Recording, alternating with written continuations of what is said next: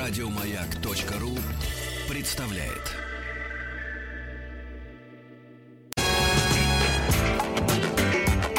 Сергей Стилавин и его друзья. Пятница.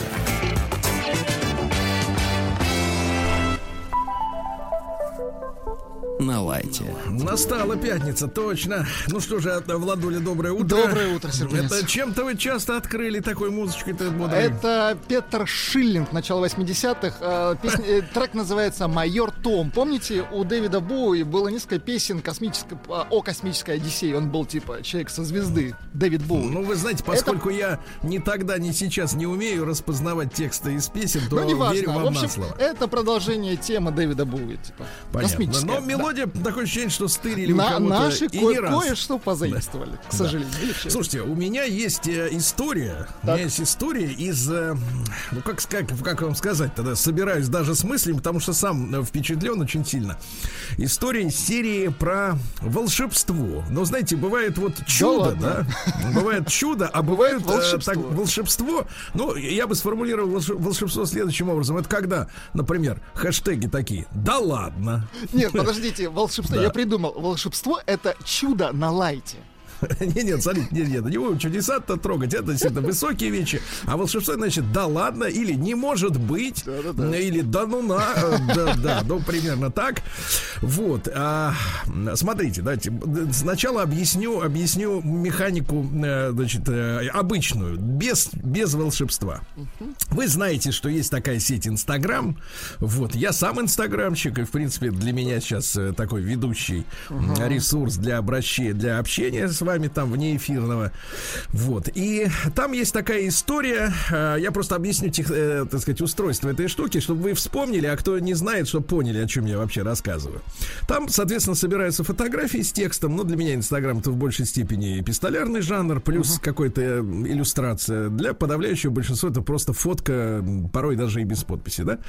И там, значит, история такая, что как, как в любой социальной сети у тебя есть лента, uh-huh. э, на кого ты подписан. Да. Uh-huh. Туда ты сам по своей воле включаешь, ну, например, э, симпатичных собак, красивых женщин, интересных э, артистов, ну и так далее, да, вот uh-huh. ты подбираешь Или выключаешь, себе... опять же, да, неинтересно. Uh-huh. Да, подбираешь себе ленту, ну, который, в которую ты попадаешь э, при нажатии кнопки «Домик», да, uh-huh. вот. А рядом есть лупа, и вот за этой кнопкой так, вот скрывается, скрывается, ну, вот, скажем, скажем так, подборка тех фотографий, постов там или видов видосиков, э, которые сама система предполагает, что тебе будет интересно на основе твоих подписок. Это рекомендации, да. Рекомендации, да. да. И это интересно, потому что ты заходишь в эту лупу, и там появляются фотографии, которых в твоей ленте нет. Uh-huh. Может быть, они тебя заинтересуют. Ты можешь нажать на эту фотографию, она увеличится в размере, да. И ты можешь, например, найти новую, э, новый объект для твоей подписки, uh-huh. да, чтобы подписаться на аккаунт. Такая вот реклама, кросс-реклама разных э, аккаунтов. Вот. И там есть такая система, что, например, э, вылезает, к примеру, тебе в этой случайной подборке да, э, вот, в этой лупе, значит, э, что-то такое, что тебе, например, не симпатично. Например, не симпатичная собака. Uh-huh. Или мерзкий кот, или женщина, которая тебе не нравится. Uh-huh. Вот, вылезает, а ты думаешь, э, чтобы систему приучить дальше уже такое не показывать, да? Uh-huh. Вот, ты заходишь в эту, так сказать, непосредственно на эту фотографию, и есть опция, вот я сейчас это сделаю, буквально на какой-то угод другой, есть опция, где ты можешь нажать красную кнопку под названием не интересует. Uh-huh, uh-huh. И тогда в следующий раз, когда ты зайдешь, робот а, запомнит э, подобные, вас. обработанные именно искусственным интеллектом твое вот в этом решение, оно будет принято, и в следующий раз подобные, так сказать, фотографии уже не вылезут. Uh-huh. Понимаете, да? Ну, все достаточно умно устроено. И вот я, это, это была предыстория. Теперь чудеса. Uh-huh. То есть волшебство. Захожу вчера, значит, э, как всегда, и не раз в свой инстаграм, ну и хочу посмотреть, что там в случайных подборках мне выбросил э, мистер Инстаграм, да? Искусственный Инстаграм. От, да. Тут такая история, что есть маленькие фотографии, А есть э, здоровенные, размером с 4 обычных. Ну, то есть на что система кажется, что тебе надо обязательно обратить внимание, да, на это, что это точно интересно. Uh-huh. И вот я захожу, просто, значит, нажимаю эту лупу, вы, вылезает вот эти опять случайная подборка, и вдруг смотрю среди собак, женщин, э, гаджетов и прочего, что меня, в принципе, отвлекает uh-huh. от э, тягучей, тяготи... Тягомотины. Тягомотины жизненные, да. Вдруг смотрю, вылезает э, какой-то съемка с коптера. Идет, э, движется, ну там видео, да, uh-huh. движется толпа народа по улице какого-то города. Я захожу, там мне, меня информируют, что это очередное шествие в Хабаровске. Uh-huh. Снятое красиво с коптера. Люди идут. Значит, ну, не знаю, сколько их там шло, ну, не знаю, может быть, сотня, две, сколько-то человек, сколько влезло в кадр. Значит, идут шествия, значит, значит uh-huh. народ идет. Я, поскольку, вы знаете, честно могу сказать, вот в обычной, в реальной жизни от политики очень устал, и, знаете, мы в эфире это, на эту тему не, не, не, не говорим, э, по одной простой причине. Этого контента и так очень много. Вот, и я понимаю, что, в общем-то, многие вещи, они, так сказать, сложные и, uh-huh. и, и нервирующие, самое главное. Поэтому у меня в ленте такого контента нет. Я честно могу сказать, чтобы узнать что-то о политике, я захожу сам куда-то на какие-то ресурсы и там читаю. Новостные, да? Я не хочу, чтобы мне это потрошили мне мозг каждый день. Это мой личный свободный выбор. Я захожу в этот видео, uh-huh. нажимаю кнопку "Не интересует". Uh-huh. И все, и ухожу. Через полчаса беру снова смартфон. Так как и все мы, uh-huh. захожу, так сказать, в кнопку лупа, uh-huh. и Посмотри. на том же самом месте Опять это видео. В 4 квадрата опять это видео. Причем я захожу опять с того же самого ресурса. Я опять, я упертый, ребята, но не тупой пока что. Я ставлю опять кнопку «Не интересует», будучи полностью уверенным, что она снова эта штука не вылезет. Ребята, она вылезла еще три раза. До тех пор, То пока вам я не, пока, да. да, пока я не забанил сам этот аккаунт, Ресурсы. где uh этот видосик был размещен. Значит, э, то есть, в принципе, Инстаграм, как подразделение Фейсбука, uh идет против своих собственных технологических установок. Это, э, понимаете, да? То есть, когда ты нажимаешь кнопку «Не интересует», то система э, и это конкретное видео, и подобные должна отбраковывать на технологическом уровне, понимаете, да? uh То есть, э, взлом взломана, э, сама система взламывает собственные технологические ограничения, чтобы меня снова, как котенка, значит, э, в какахе, да, сунуть в это видео на первом месте в 4 квадрата большого размера и сказать, смотри, тварь, мы хотим, чтобы ты на это смотрел, тварь. Ага. Вот. И, и у меня возникает вопрос. Смотрите, если Facebook и Instagram ага. занимаются подобными технологическими вещами, к которым мы, собственно говоря, привыкли, потому что, ну, не, неоднократно вы слышали, что даже стирали посты Трампа. Ну, в этой борьбе как бы неприкасаемых нет, вы понимаете, да, идет самая настоящая война, это все, это все понятно, это, это все муть.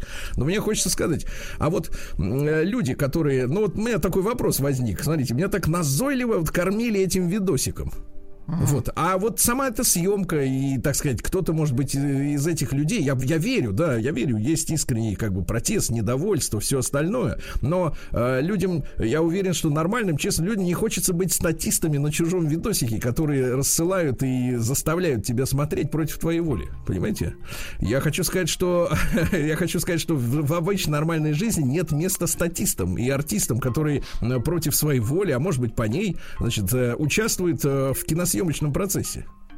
Вот это меня очень сильно взбесило вчера, честно Но говоря. это похоже что... на какую-то а, проплаченную ну, рекомендацию. Нет, То ну есть... потому что, нет, ну потому что, понимаешь, э, технологи... Э, легально проплатить это невозможно. Это должна сама система тебе совать ну... эту штуку, понимаешь, действуя против своих правил. Не, нет, не, ну, Сергей я, я раз... в, Инстаграме можно рекламировать да. что угодно. Нет, я, я еще раз просто... вот таких вот э, нет, видеосъемок. Я, что я правильно, но если это надо рекламировать, то значит это товар. Да, совершенно точно, конечно. Я имею в виду сам вот этот вот съемки с коптера красивые, как идут люди. Значит, это товар, значит, люди, может быть, кто-то по, не, по недоумению ну. своему. Я опять же, я абсолютно не политический журналист, я не хочу этим заниматься, мне это не хочется ну, делать. видеосюжет но, предлагается но у меня как вопрос, товар, да. Вопрос, да, видеосюжет как товар, а люди в кадре как кто? Вопрос. Вот, это вот вопрос на это надо и обратить внимание. Вот так. КПС. Точно. Сергей Стилавин и его друзья.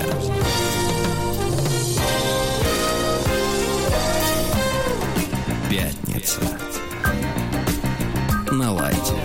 Слушайте, я, я тут, э, вы знаете, э, человек дотошный, и когда меня начинают э, пачкать мне мозг очередными словами иностранными, а угу. я их ненавижу, и мы с вами боремся, да, Конечно. с англицизмами, которые внедряются, в том числе при помощи СМИ, вот, среди коллективов которых, видимо, ну нет достаточно хороших филологов, которые могли бы адаптировать англоязычные термины к нашему с вами родному русскому языку, да, угу. вот, и очередное слово, которое вот вошло в лексикон в последние несколько недель, очень настойчиво. Вот понимаете, чуть ли не в каждом выпуске новостей я слышу это слово. Оно меня на биологическом уровне бесит, потому что я считаю, что надо говорить по-русски.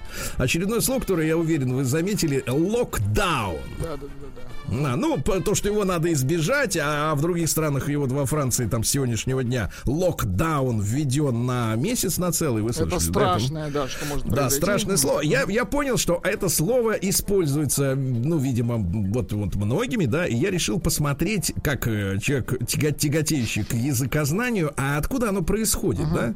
да? Так вот, э, оказывается, перевод следующий. Просто откуда оно берет свое uh-huh. начало-то? Дос, дос, дословный перевод строгая изоляция. Значит, в американском варианте английского языка слово локдаун э, обозначает строгую изоляцию заключенных как мера безопасности после беспорядков. Употребляется с 70-х годов. В 1993 году в новом большом англо-русском словаре под редакцией Апресяна угу. оно уже было переведено на русский просто словом локдаун. Понимаешь, еще 93 -го угу. года. Вот. Ну и в школьный лексикон даже вошел новый термин локдаун, то есть блокирование учебных заведений в случае чрезвычайного происшествия. Ну, например, какой-нибудь стрелок очередной, uh-huh. да? Прежде он использовался только в тюремном э, лексиконе. То есть это, так сказать, при работе с заключенными. С преступниками, понятно. Да, да, изначально. А вот э, зачем-то, ну вот мы, знаешь, часто говорим там, ну вот там, э, так сказать, зэковская лексика, она так вот вошла в наш язык, да, стучать по батарее, это бить по ребрам, утром, там, не знаю, загасить это, еще что-то. А зачем мы тогда занимаемся, вот, э, так сказать, еще иностранную, так сказать, жаргонную лексику тащим э, в нашу, так сказать, среду языковую? Я считаю, что мы должны наш язык очищать от этой ага. всей заразы, правильно? Ну, чтобы вот. очистить, Сергей И... Валерьевич, нужно придумать слово. Да, да. Ну, еще, слушай, маленькая, локдауна, маленькая да. ремарка, а потом э, народный омбудсмен. Давайте. Угу. Значит, помните, э, позавчера, позавчера к, я читал письмо от девушки, которая которая невероятно тоскует э, в Турции. Угу. Она летела в самолете с, э, как выяснили турки, э, значит, с коронавирусным. Угу. И, так сказать, в радиусе 30 кресел от этого, значит, товарища всех посадили на жесткий карантин. На и она, значит, да, девушка да. Лена сидит в подвале в Турции, вот, и мучается от скуки. Она попросила помочь ей общением. Я нескольким десяткам, десяткам. Откликнувшим, откликнувшимся мужчин при помощи помощью нехитрой манипуляции копи-пейст скинул, э, значит, отрывок из письма этой девушки с телефоном. Она просила с ней общаться через WhatsApp. Так. Вот, но что самое это интересное? Я вам сейчас прочту, э, прочту письмо, а вы попытаетесь отгадать, от кого оно пришло. Ну-ка. Привет, Сергунец. Может, дадите адресочек мадам, которая скучает на турецком берегу? Может, помогу, чем могу, между домашними хлопотами и качалочкой. Так это наш дружок квадратный. А я тебе, дорогой Дима Квадратный, скажу, у тебя есть законная супружница. Вот ты ей смс-ки-то и строчи вот ты ей пока она на работе. Да, да. Предотвратил, развод предотвратил. Да. Сергунец, молодца. Приемная нос. Народный омбудсмен Сергунец. Ну что же, получил письмо от э, женщины Татьяны. Хочу вам просто прочесть. Мне всегда интересно вот женский способ рассуждения, потому что, ну, нам с ними жить в конце концов. Нет, есть, конечно, люди, которые избавились от этого, от но, у них дру... но у них другие проблемы. Да-да-да, от этой вредной привычки. Добрый вечер, Сергей. Вот сегодня утром, ну это не сегодня, не вчера, когда-то, ну как обычно, вот сегодня утром критиковали в теме дня меркантильные ожидания женщин от отношений. Ага. Угу. Материальный запрос, а теперь, значит, женщина пытается, э, ну вот почему-то, когда речь заходит о каких-то женщинах, то у таких, как Татьяна, а их большинство, значит, почему-то начинает припекать, вот, они и они начинают на защиту, оборонять. Да. Нет, они начинают обороняться э, таким образом, как будто речь шла о них. Лично. Ли, то, есть, то есть они воспринимают э, претензии теоретические как личные. Так вот, Татьяна пишет. Материальные запросы женщин, думаю, связаны не столько с их меркантильностью, минуточку, а вот теперь формулировка дьявольская, uh сколько с желанием чтобы их мужчина нормально себя чувствовал, то есть зарабатывал не меньше самой женщины. Это забота, мой мальчик. Это забота Это о нас, забота о том, чтобы у нас мозг был в порядке. Это забота о нашем здоровье. Как мне кажется, мужчина начинает чувствовать себя несколько ущербно, если его женщина зарабатывает больше. В компании, где я работаю, это оптовые продажи. Средняя зарплата у девушки 70 тысяч рублей. Вот и считайте, сколько нужно мужчине зарабатывать, чтобы такую девушку гулять. Ну, я так понимаю, что 71? Угу. Татьяна, я прав? Я, в принципе, Минимум. прекрасная арифметика была пятерка. 71. Ну вот так вот, если на вскидку, так на вброс. А когда он ее в жены берет, то сумма, теперь внимание, Владик, удваивается удваивается не потому, что девушки работать не хотят, а потому что у каждой из них на подкорке записано, что через год-другой придется уйти в декрет, через год-другой. То есть такой вот без, без такой вот легкой э, семейной жизни, ну, я имею в виду такой вот романтической, да, в принципе, э, ей недолго осталось, да, вот такой, ну, который он привык до Погулять. Угу. Погулять не выйдет долго. Значит, смотрите, какая история. 70, а ну-ка, Владуля, а вот я знаю, что с тригонометрией тут уже к вам надо обращаться. Так. А в два раза больше это сколько? 140. 100? Как вы так быстро узнали? 140? Плюс, плюс. То есть, погоди. Мужчина должен чуть больше зарабатывать. То есть, погодите, смотрите, сначала она пишет, Татьяна, что чтобы нормально себя мужчина чувствовал, он должен зарабатывать не меньше их самих. А теперь раз так счетчик, знаешь, вот так вот, раз. Это вот как будто, как будто ты приехал с, с ребятами поговорить, а они говорят, а ты уже на счетчике, ты уже должен. Понимаешь, Нет, вот так это вот. Раз, если так, законные отношения, она к этому ведет. Если нет, только... Ну, погоди, погоди. Пока не гуляет меньше... 71 достаточно. Да. Ну, скажи, не меньше и 140, понимаете, это как бы я вижу разницу, там даже цифр больше, просто тупо на одну больше цифр, чувак. Это я понимаю, даже я, дебил, понимаю.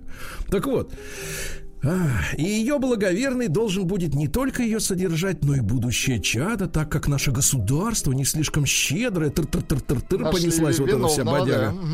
Вот и вся женская математика, Сергей. А не пошлятина страшная, как вы изволили выразиться. По крайней мере, с моей точки зрения. Хорошо, что мы с Татьяной не знакомы.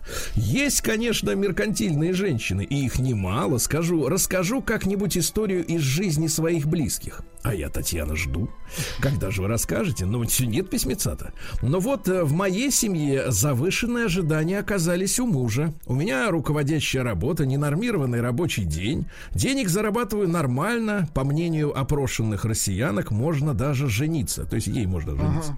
Ага. Домой, но не хочется, потому что все-таки человек тогда, а, так сказать, домой, можно сказать, приползаю, а там вторая смена начинается. Ужин приготовь, мужу с собойку на завтра собери. Ну, это КамАЗик пластмассовый. Uh-huh. Посуду помой, котиков накорми. Ну, извините, сами заводили. Э, спать ложусь в 12 ночи, утром встаю в 6. Ну, то есть интимной жизни-то, как бы я так вижу, Найн. Э, по выходным тоже часто приходится работать, особенно в отчетный период, а он каждые 3 месяца. А у него работа с 9 до 18, знаешь, как ее корежит. Uh-huh. А зарплата, а теперь внимание, Владик, в два раза меньше. И при каждом удобном случае муж высказывает, что я ему мало уделяю времени, не стираю, не глажу. По выходным он убирает квартиру когда у меня случился на работе кризис, и а, у, не, у меня, да, и зарплата стала ниже его, он запереживал, как же мы будем выживать. Выживать. Пришлось быстренько поменять работу, и все вернулось на круги своя. Так что считаю, что девушки с завышенными материальными ожиданиями все. Слушайте, вот смотрите, девушка пишет о, об ожиданиях женщин, да? Uh-huh а сама живет в точности да наоборот противоположной ситуации. Но она мечтает о том, чтобы ее муж зарабатывал Ну, вдвое больше нее, но сама написала, она терпит, терпит именно такого лузера. И нам тут впаривает, как надо, чтобы женщины жили и почему они так хотят жить. Лузеры, молчать! День дяди Бастилии пустую прошел. 80 лет со дня рождения. Ух ты, а ей уж 80.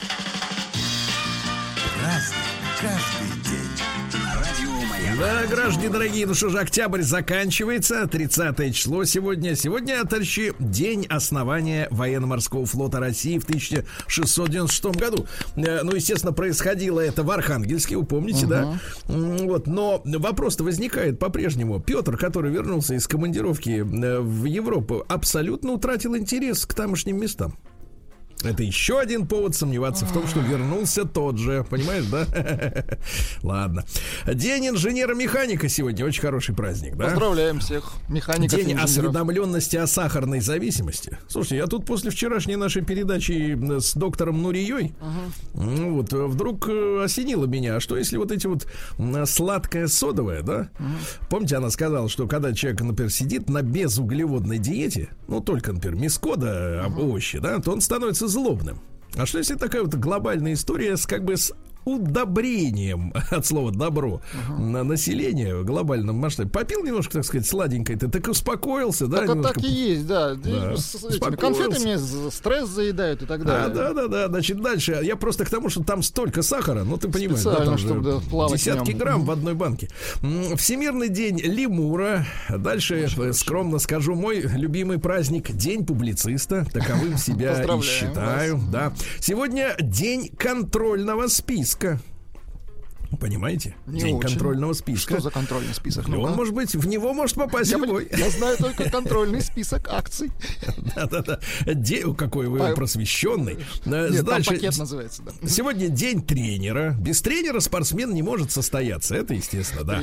Дальше день, день улыбающихся каменных львов. Вот, да. Э, Дальше праздник-то, слушайте, помните, у нас тут был не то чтобы скандальчик намечался, но наши похоронщики, они предлагали вместо Хеловина отмечать профессиональный праздник работника ритуальных услуг. Свет, Да, да, да? да, да, да. А откуда они это взяли-то? На самом-то деле это не, с, не с кондачка. Дело в том, что в Штатах с 99 года этот праздник называется уже, называется День создания великолепных похорон.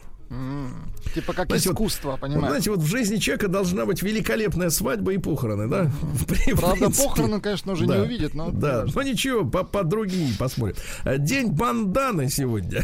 ну, особенно актуально в преддверии наступления зимы в бандане, да? Э, В меховой, видимо. Э, День под названием таким. День напиши бывшему.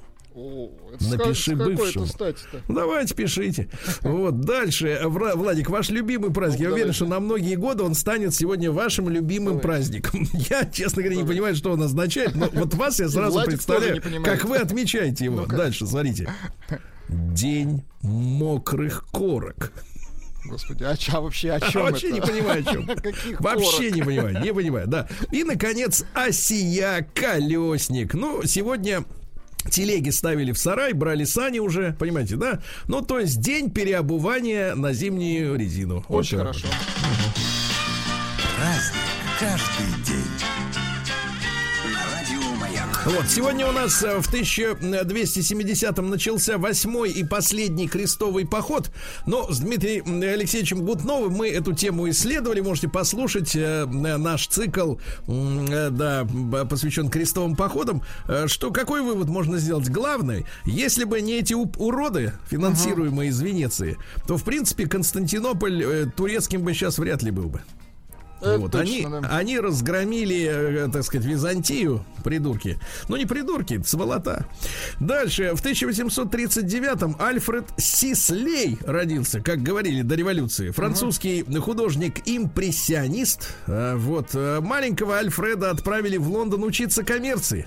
А он бабки-то взял, но пошел учиться живописи, понимаете? Да молодец. Вот, а когда вернулся, уже пошел в мастерскую, э, к, значит, и там рядом работал с Клодом Мане, Да класс. с А. Камилем Писаро, с Агюстом Ренуаром, Неплохая с Базилем. компашка. Так. Да, да, да. И вместе с ними образовал товарищество импрессионистов. Ага. Так что с Сисли, да. А в 1871 Поль Валерий, тоже один из наших любимых э, французских поэтов, да? Вот, давайте-ка, Верлен да Валерий, вот два наших этих самых, да? Вот давайте я вам прочту что-нибудь такое. Пятничная. Мгм. Да, да, да. Вот, например, нет, вот Ну давайте, про- ну про вино, давайте про- это всё- А, про вино хорошо. про вино. Когда я пролил в океан, не жертва ли, не бытию, под небом позабытых стран вина душистую струю. Хорошо, да? Хорошо, очень хорошо. Или, например, в бассейне белизна купающейся плоти, затопленных садов дрожащая листва, а над водой, как шлем в плюмажной позолоте, горит объятая гробницей голова. Мгм. Цитаты, цитаты из, так сказать, товарища, да, пожалуйста. Э, Когда достигаешь цели, понимаешь, что целью был путь. Так, да. Или, наконец, э, вот такое. В любом споре мы защищаем не свою точку зрения, а свою я. Да. У серьезного человека идей немного. Человек с множеством идей никогда не бывает серьезным. Вот это хорошо. Ну наконец, про женщин. Без них-то мы никуда. Умная женщина та, в обществе которой можно держать себя как угодно глупо. Вот это хорошо сказано. Вот это очень хорошо. А то у нас, знаешь, там два диплома, три свидетельства. Давай-ка будем И- тянись ко мне. И еще как тебе не стыдно? Я пойду пока на, три, на турнике потренируюсь.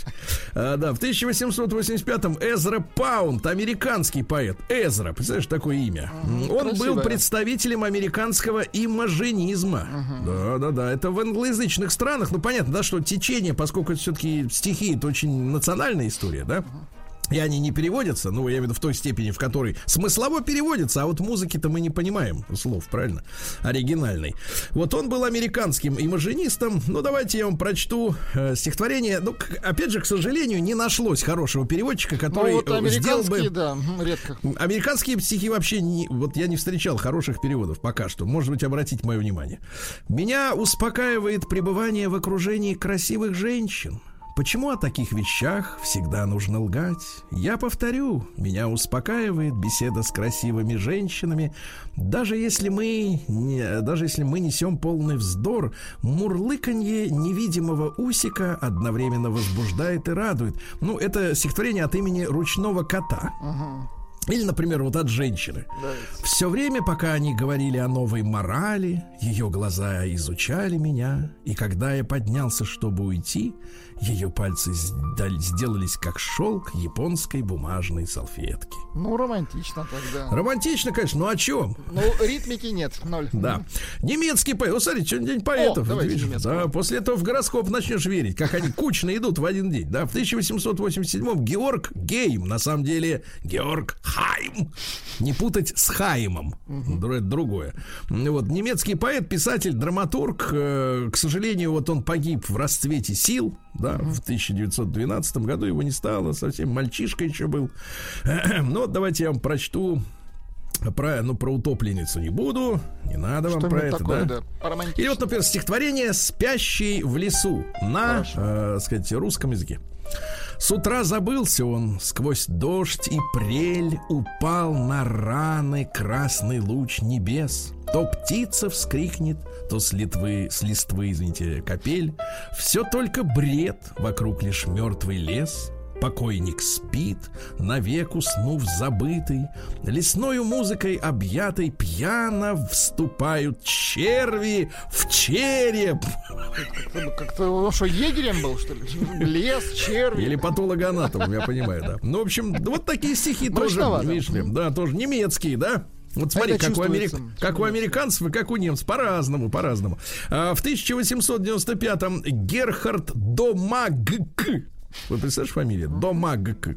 Надо так и говорить. Немецкий микробиолог и патолог, который обнаружил антибактериальные свойства сульфениламидов. Мгм. Молодец. Э, Название мази я вам называть Да не, не надо, буду. ну понятно. Вот, Антисептики. но это Мгм. благодаря нему, да, вот люди лечатся. А, В тот же день Диккенсон Вудроф Ричардс родился. Американский врач, получил Нобелевку по физиологии и медицине 56 года за открытие, касающееся катетеризации сердца. Ну, чтоб туда, как бы так сказать, раз, и чтоб там сердце продышалось. Чтоб там хорошо было, да. Да.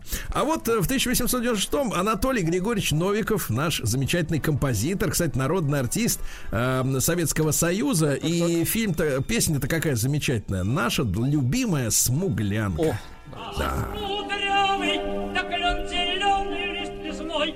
Я влюбленный и смущенный пред тобой. звонкий голос. Клен зеленый, да клен кудрявый, да раз кудрявый Yeah. Прекрасная песня. Кстати, написана она в шикарно, 40 году, шикарно, то есть до войны еще, ну, до Великой Отечественной.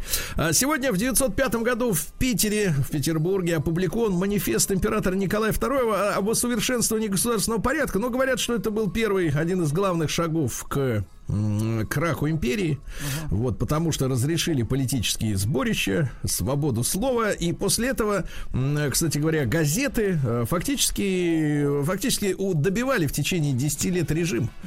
Распоясались, в общем, Вот, все. они, да, они, потому что они были коммерческими газеты. Соответственно, кто платит, тот и заказывает, правильно.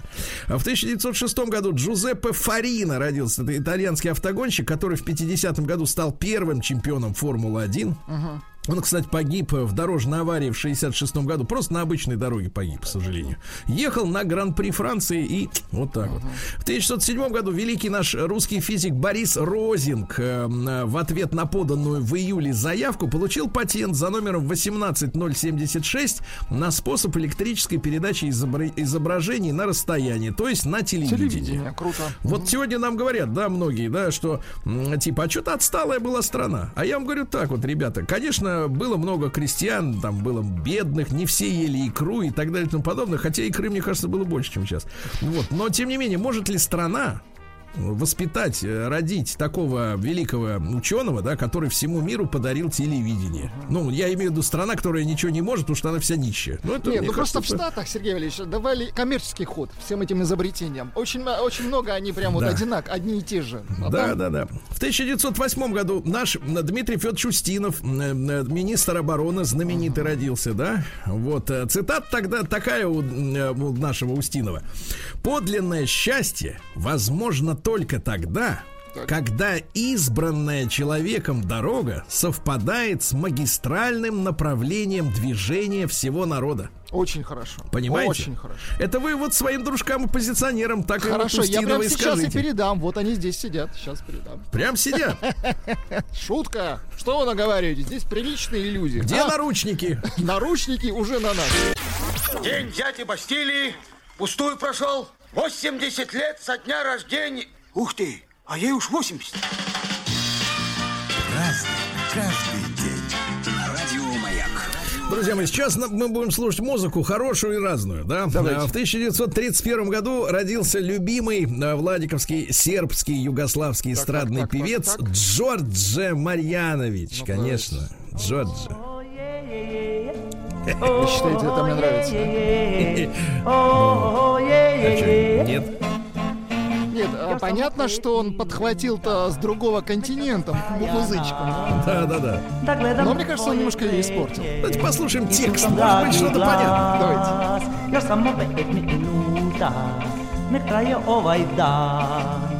Непонятно. Мне кажется, что поет тихо, чтобы никого не разбудить. Поет Вот на своем, да, чтобы не ошибиться. Да. А в, э, сегодня у нас э, в 36 году родился Клод Лелюш, французский и кинорежиссер, и оператор, и кто только вот чем, Известный, чем да. только не занимался, знаменитый, да. Э, Вот, и на протяжении, значит, был такой замечательный фильм «Мужчина и женщина». Дайте нам, пожалуйста, вот этот фильм да, да, прекрасный, да. Мужчины. Да. Фрэнсис Лей. Короче говоря, это был э, фильм этот один из первых э, примеров продукт плейсмента в кино, потому что одним из героев был Форд Мустанг. То есть это была рекламная эта картина. Серьезно, да? Ничего себе. Да, да, да. Ну а фильм рассказывает про любовь вдовы каскадера и нового живого автогонщика. Да, ну чуть-чуть, дайте музыка послушаем. шикарная.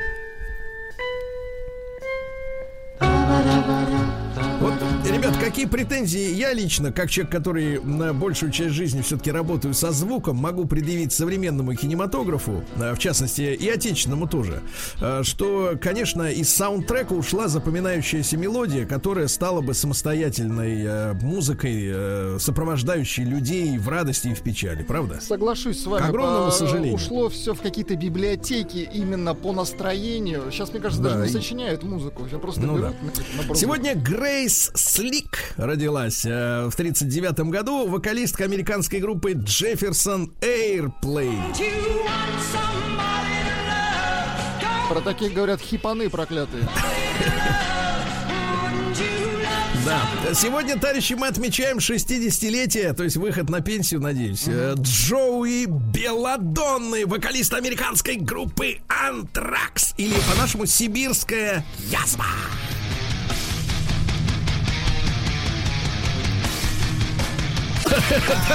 Нет, мне кажется, такой на пенсию не уходит. Значит, э, также 60 лет сегодня исполняется Диего Марадони и его руке Бога. Да, да, Помните, да? Вот. Ну что, у Марадона, я надеюсь, есть как бы цитаты умные Однако про жизнь. Бога на территории нашей страны. Так? Вот, цитаты следующие. Да, э, всякий, кто обокрал вора, заслуживает прощения. Вот, э, хорошо, что в мире есть гомосексуалисты, они оставляют нам больше красивых женщин. Юморист. Так. Вот, э, да-да-да. Ну и, наконец, в психиатрической леч- клинике, где я лечился, один считал себя Наполеоном, а и- а другой Сан-Мартином. Ну, это борец за независимость Аргентины от Испании. А мне никто не верил, что я Марадона. Хорошо. Это круто. Сегодня в 61 году Советский Союз произвел взрыв самой мощной бомбы в мировой истории. Царь бомбы на новой земле. А Мы с Рустам Ивановичем были в музее нашего ядерного оружия в Сарове. Мы об этом рассказывали. Да, я видел это устройство своими глазами. Я имею в виду масштаб вот этой оболочки, которая с- ну, сбрасывалась. Размер. Да? Ну, парни, ну как я скажу так, что в принципе средняя однокомнатная московская квартира. Ужас. Объем, может быть, даже и больше, если так вот, так на вскидку ты не поймешь. Но, тем не менее, Хрущев после этого пошутил. Там же была история, что она вообще э, в максималке, в максимальной комплектации 100 мегатонная, а взорвали 58. Ну, чтобы совсем все не, пору- не порушить, да, Чтоб потому что и этого было достаточно. Мгм. А Хрущев пошутил. Ну, тут человека был, мне кажется, одна из немногих хороших черт это чувство юмора. А Вот, а, значит, говорит, взорвали 58 вместо 100, чтобы не побить стекла в Москве. Ага. Очень хорошо. А в 67-м родился Гевин Росдейл из группы Куст. Bush. Тоже неплохая группа. КПС. Вот он таким голосом поет. КПС. Ну, понятно, понятно, да. Сегодня Советский Союз осуществил, осуществил первую автоматическую стыковку кораблей в космосе в 67 году. Э, Два э, э, грузовика, я так понимаю, Космос-186 и 188 сами друг с другом соединились. И, в принципе, как Сергей, говорится, ав- скрипач не нужен. Автоматическое это значит без людей. Да, давайте-ка мы поздравим сегодня, слушайте, 45 сегодня, представляешь? Вот 45 нашему Билли. О, боже. Билли, брат, днем рождения. Давай поваляемся. Да! Скоро, кстати, будет возможность поваляться. Так. Еще, еще. Так, Билли, давай. Здесь недалеко, слышишь? Да, Билли, с днем Ну, рождения, хороший брат. он, Да, да, да. Билли Новик, Биллис Бенд, да, мы любим этих парней. Э, В 81 году сегодня родилась женщина, которая, честно говоря, вот э, э, во время американской предвыборной кампании радует меня откровенно достаточно сильно. Потому что родилась сегодня Иванка Дональдовна Трамп. Ага. Вернее, по-нашему надо так говорить. Иванка Дональдовна Козырь. Потому что именно так переводится фамилия Трампа. Слушайте, у нее рост 180 сантиметров. Да класс. Она увеличила себе грудь. Ну, есть возможность. Вот. И она, соответственно, вышла замуж за мультимиллиардера Кушнера, да? Она приняла э, иудаизм и, значит, ведет иудейский образ жизни. Значит, вам надо знать, Владик, следующее об Давайте, этом. если вдруг Трамп когда подойдет. Нет, если вдруг наш доктор придет когда-нибудь, значит, его надо спросить вот о чем. Написано следующее. Литература такая правильная. но Написано ва- важный аспект еврейской жизни – гостеприимство. Хорошо. Например, так, да, вот видите, очень хорошо. Очень... хорошо. Кстати, доктор что-то не зовет. Вот, Да, не зовет, не непонятно, зовет. где он, да, чалится. Вот. Ну и что у нас? Он, кстати, в среду опять в Сочи летит. Но это праздник, День народного Ну, единства. Он с кем-то хочет, с кем-то хочет воссоединиться. А может быть, кого-то подлечить Да. хочет. Ну и, друзья мои, сегодня в 2006 году возобновилось движение высокоскоростных поездов между Москвой и Питером. Вот, реконструировали Октябрьскую железную дорогу и снова понеслись поезда, которые, вот вы же ездите в Питер, да, Конечно, или очень сколько удобно, времени хорошо. идет? 4 часа в среднем. И вы уже там. Да, в центре Одной города, ногой. в центре.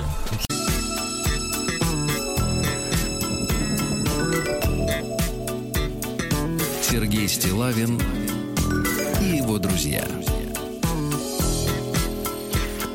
Пятница. На лайте. Да, налайте. Сами себе налайте. Вот, а, друзья мои, ну на мечи, мечи ждут новости, нов- новости про Омск, конечно. Мы, мы тоже Мы их все ждем. ждем. Проходить да. И вы, и вы, Сергей, ждите.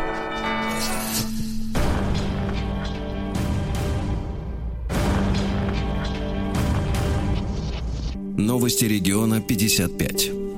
А мечи оценили адекватность э, местных водителей, а мечи на дороге на троечку. Ну, я переведу на русский язык. А жить можно. Ну, такое, да. Да, да, да, да, да. Ну, все нормально. А, сельчанин опозорился в гостях у Амича. Пришел, выпил, да. И не нез- закусил. Затем незаметно взял ключи от Субарика потерпевшего и начал кататься по городу, заезжая к своим знакомым пьяный. Смотри, какой я пьяный и какой у меня Субарик. Прелесть, да, прелесть. А мечи пожаловались на леденящую стужу в многоэтажке. Так, так, так. Антиледенящая, да. В тепловом узле нет горячей воды. Вот так, да. А, в Омске поборник чистоты из мести обстрелял яйцами не тот автомобиль. Вот. Дело в том, что э, значит, припаркованный автомобиль закидали яйцами, вычислили, что это сделал сосед-хулиган, но он перепутал автомобили а, и от, от, значит, отбрыкивался следующей фразой. «Я же не знал, что Пачкун паркуется время от времени». А, видимо, в Омске принято, вот если у тебя есть твое место, Ага, то ты- на него встаешь и больше на него не... Вот видите, какие люди ди- дисциплинированные. да? Да. А теперь гад заплатит за мойку соседской машины, да. Дальше Амич попался пьяным за рулем Крайслера, а в багажнике лежало два пакета, а теперь внимание, Владик, Так. травки для кроликов. Травки для кроликов. Ну, это разрешенная трава, все. Э, вот, В рамках э, закона. килограмм э, травки для А, кроликов. килограмм, значит, такой большой Ну, кролик. это вот весь багажник и был забит, в принципе, Кролик да. на человек ч- пятеро или шестеро человек, короче, потянет. Пять человек кроликов на год. Вот, да. Дальше. В Омске решили показывать спектакли в юрте. В юрте. В Хорошо. городе, дело в том, что в городе Омск основали кочевой театр. Но знаете, вот что есть хорошего в, вот в, в кочевом театре? Что он уедет. Он- Ускачет, Нет, да-да-да, он рано или, рано или поздно он должен съехать. Вот, и это, конечно, вселяет, э, вселяет оптимизм некоторый. Очень хорошо. Э, В Омске водитель иномарки снес светофор вместе со знаком и уехал. Представляешь? да, то есть машина еще и на ходу. Казахстанцу не позволили вывести из Омска 14 килограмм лососевой икры. Не позволили, Хорошо. да. Ну и давайте пару еще сообщений. Во-первых, в Омске задержан разбойник, который держал в страхе всю Московку. Москва. Есть такой район в Омске, Московка. Дело в том, что а, 22-летний подлец придумал, что он э, сможет э, вымогать из людей несуществующие долги. Например, он подошел к 16-летнему студенту ПТУ, от которого потребовал полторы тысячи рублей за якобы имеющийся долг, которого, естественно, не было. Запугал так, что паренек был вынужден продать свои колонки. Вот сволочь-то, а. Ну, Ну, задержали. Хорошо. гадину. Ну и вот хорошая новость еще одна тоже, чтобы как-то к выходным подойти на позитиве. Ну. Омский наркоделец пять лет скитался по Грузии, но устал и сдался. Это Чё? хороший сигнал. Да, Ой, хорошо. Вот так вот.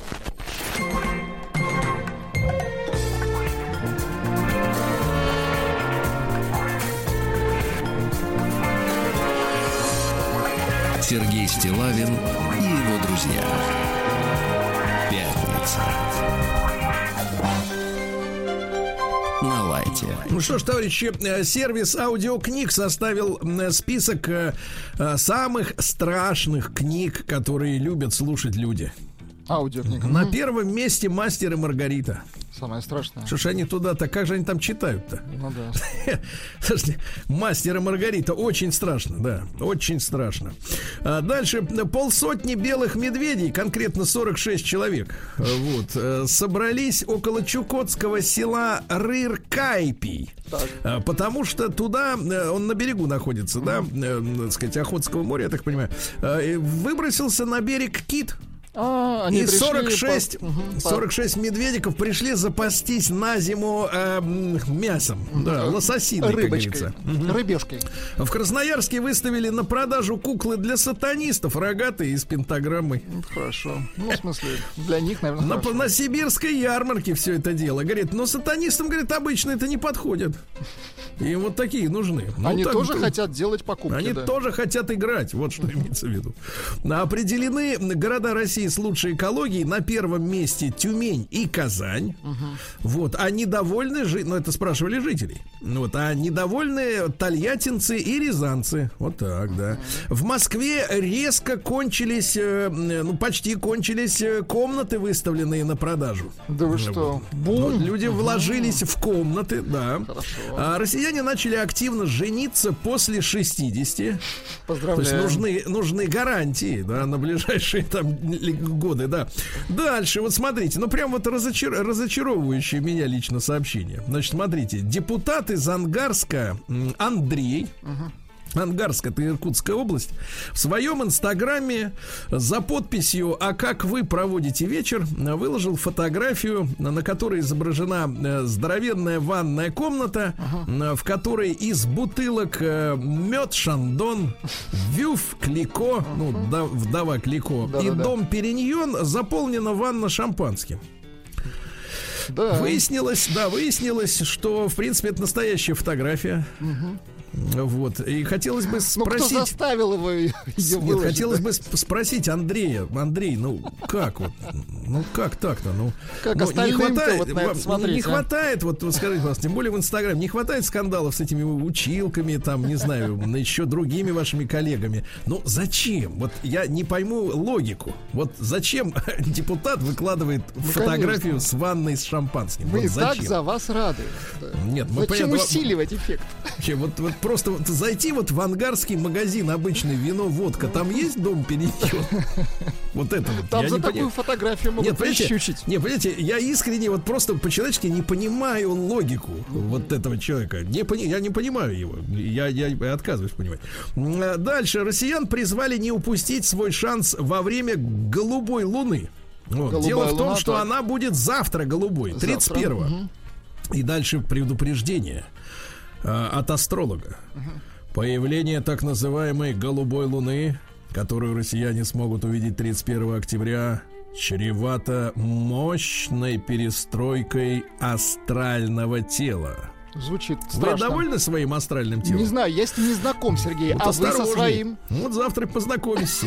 Да, дальше. Банковские мошенники. Слушайте, а это уже вот поворот интересный. Банковские мошенники вооружились роботами, которые помогают организовывать комбинированные атаки на клиентов банков. Вот видите, как бы... Роботы-преступники выходят Ну, то есть так? искусственный интеллект, он может быть, как нам говорят, ой, это все, все будет хорошо, только тип-топ, а вот и я вам А скажу, вот и как нет. будет. Да.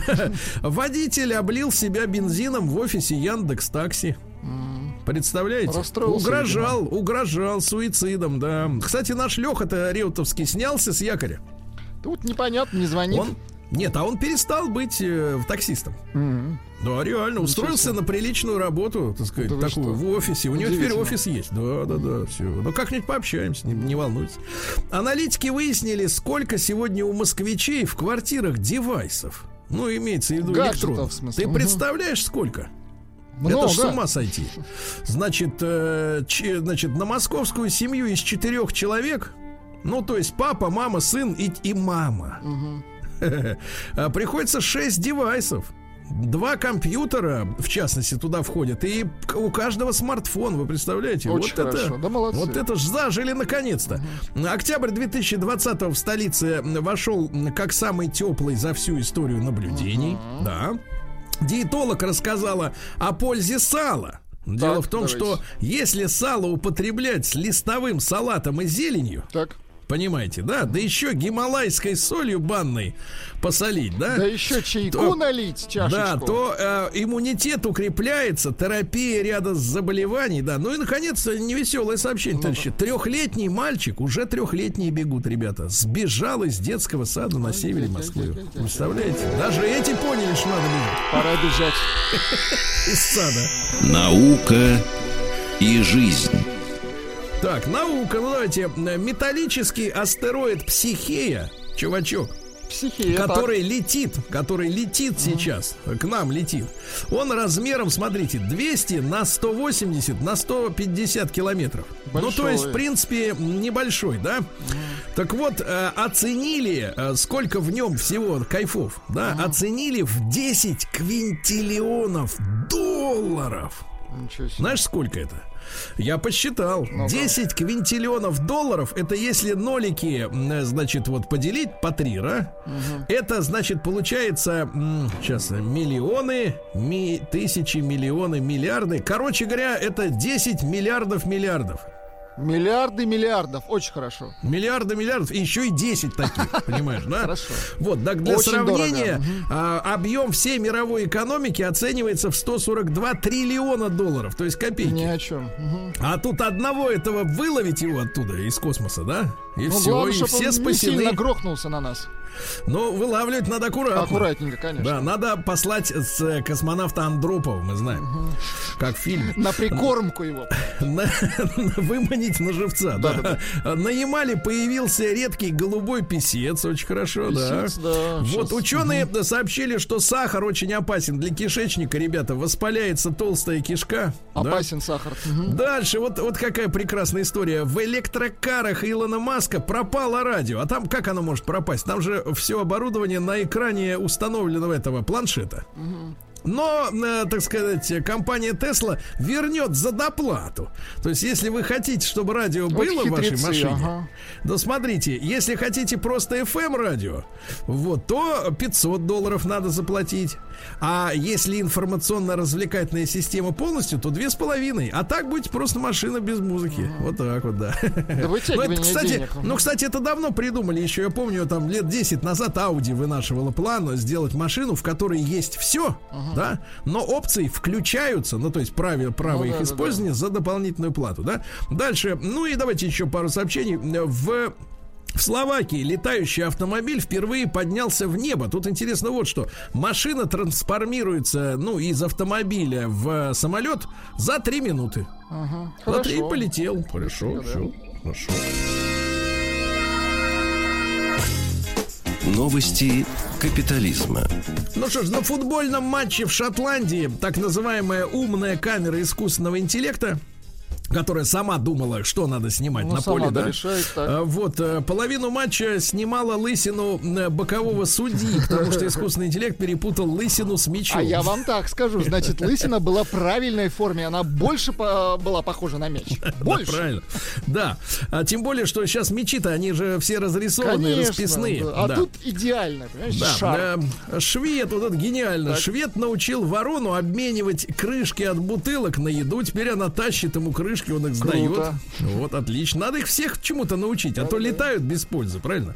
А Невеста от- от- отказалась выходить замуж из-за самого уродливого в мире кольца. Значит, история про то, как это, значит, из Польши история. История о том, как дурная голова, значит, жизнь людям портит. Женщина хотела колечко с Микки Маусом жених, э, значит, костьми, так сказать, лег, э, где-то достал в Канаде такое кольцо. Пришло, она ему, оно ему, оно ей не понравилось, в итоге говорит, жениться не буду. Ну не дура ли, а? Да, не хотят как люди, хотят оригинально.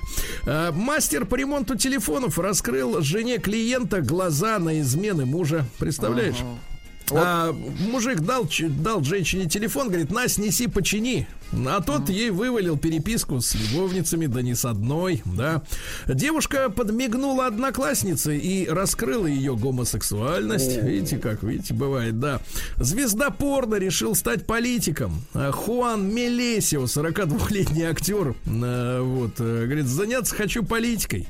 Вот, Хуан. э, вот так вот, да. Ну и что еще, пару сообщений. Незнакомцы спасли в Новой Зеландии из горящего дома мать с младенцем, а в это время у них угнали автомобиль. Ну, Ну, и, наконец, э, Гуччи представила новую фишку. Рваные колготки. Колготки стоят э, 190 долларов, то есть э, 15 тысяч рублей. На помойке их знаете сколько таких? Нет, там не Гуччи. Там не те, я понимаю. Там чушь. Гуччи. Россия криминальная. Так, ну что же в России, матушки? Давайте, в Москве за показ порно на онлайн-уроки на дистанционном обучении для шестиклассников возбуждено уголовное дело. Вот, на срок до 6 лет может сесть, минимум 2. транслировал порнофильм на уроке... э, Геометрия. Ну, Шутка. да, ну точно не ИЗО. Ну, понятно. Вот. а, Житель Барнаула угнал маршрутку и врезался на ней в грузовик. Это понятно. А Житель Ленобласти вынес из церкви ящик с пожертвованиями. Вот мерзавец какой, да?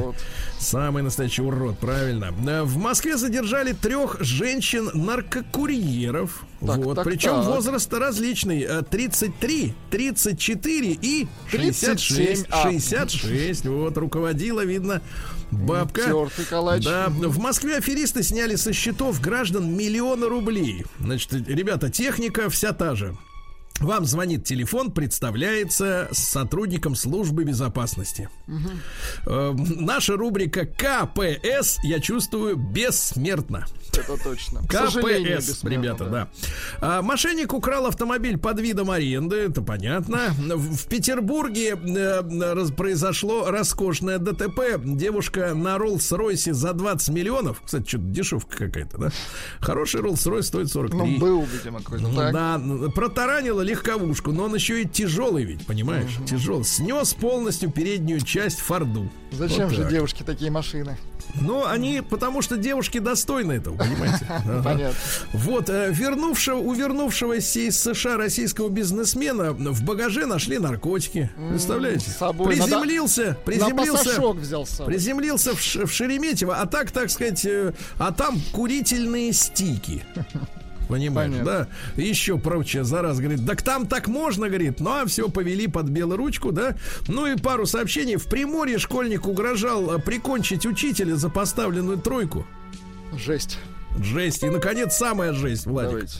Давайте так, я вам прочту, а вы не, не удивляйтесь потом, что не читали. Что не читали? Да, давайте, конечно. Сейчас, надо, надо подготовиться. В Петербурге задержали банду налетчиков гомосексуалистов. А, нет, не, не так. В Петербурге задержали банду налетчиков на гомосексуалистов. Вот, теперь правильно. Других, то есть. Других, да.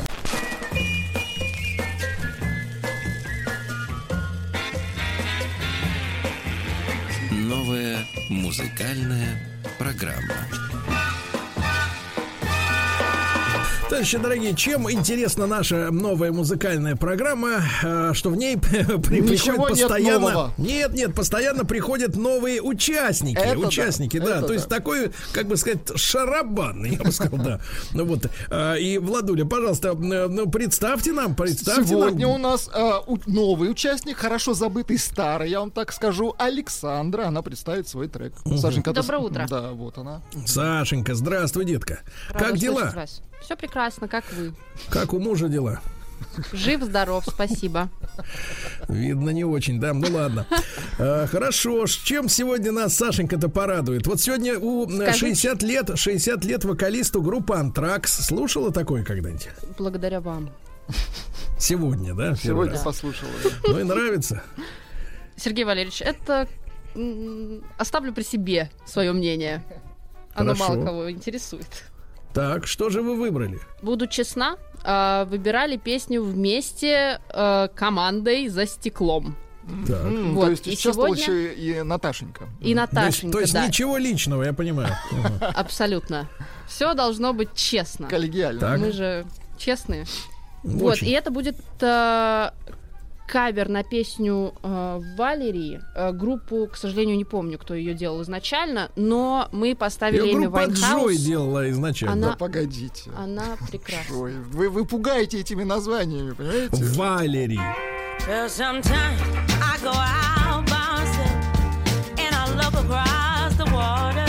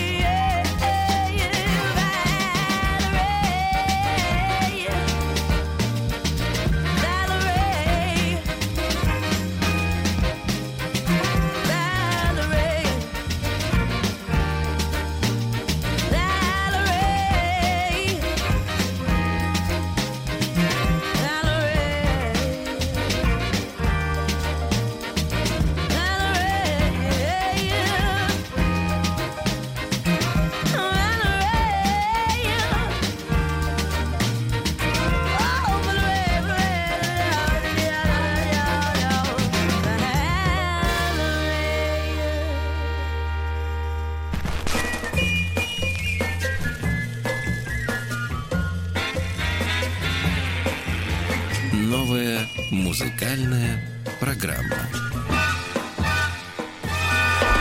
знаете, Владик, скажу честно, всегда, когда женщины, э, особенно коллегиально, выбирают женский вокал в качестве Так, своего э, образца вкуса, все какие-то пропитые, прокуренные, мужицкие, Да нет, не- хабалистые, не соглашусь хабалистые. Эми Да ну бросьте. Шикарно. И она Да реально ну облагородила. Вы же, вы же помните оригинал? Это же это отвратительно. Джой. Господи. А, кстати, они, я спросил сейчас у наших девушек, они не знают этой группы даже, вы понимаете? Конечно, это 80-е, На- кто их насколько знает. мы вообще древархи?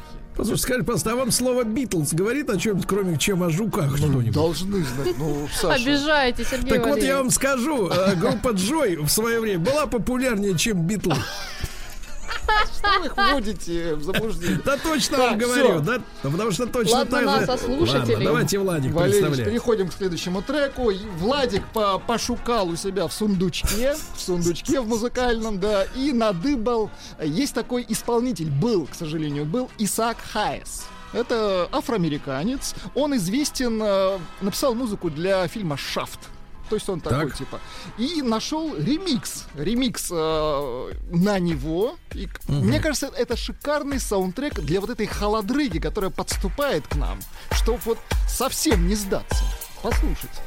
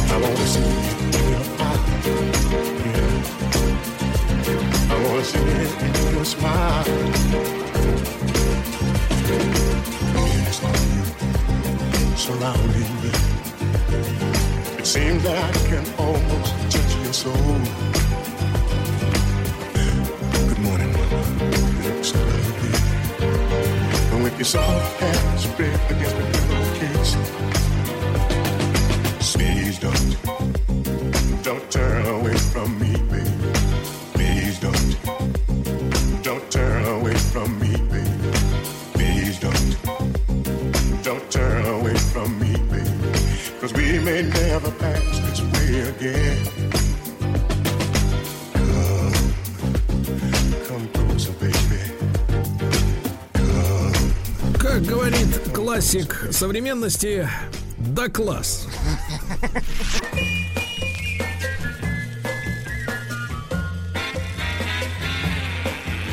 Новая музыкальная программа. Так, товарищи, ну что же, Владик, вам спасибо, как всегда. Пожалуйста. Да, да, да. Я знаю, вы тяготеете к таким, э, к таким Нравится вокалам. мне, да. Да, грув, бас-гитара, все дела. Слушайте, ну от меня будет сегодня сюрприз. Э, Не то, Да чтобы... неужели? Да, будет. Ну, Вы, для вы меня... решили отказаться от Европопа? Нет, ни за что, ни за что. Я считаю, я, я обнаружил эту вещь совершенно случайно. Э, ну, поскольку я все-таки не музыковед, поэтому, видимо, и не знал о ее существовании. Она сварганена где-то 2-3 года назад уже. Вот, услышал, опять же, совершенно случайно. Я вот даже не буду делать никакого анонса. Вы сначала... Смотрите, давайте, погодите, погодите. мы должны Владик, будем значит, угадать, да? вы сначала услышите очень знакомые звуки, а потом поймаете себя на... Не то чтобы... Поймаете себя за руку и поймете, что этого вы многие еще не слышали. Давайте. О боже.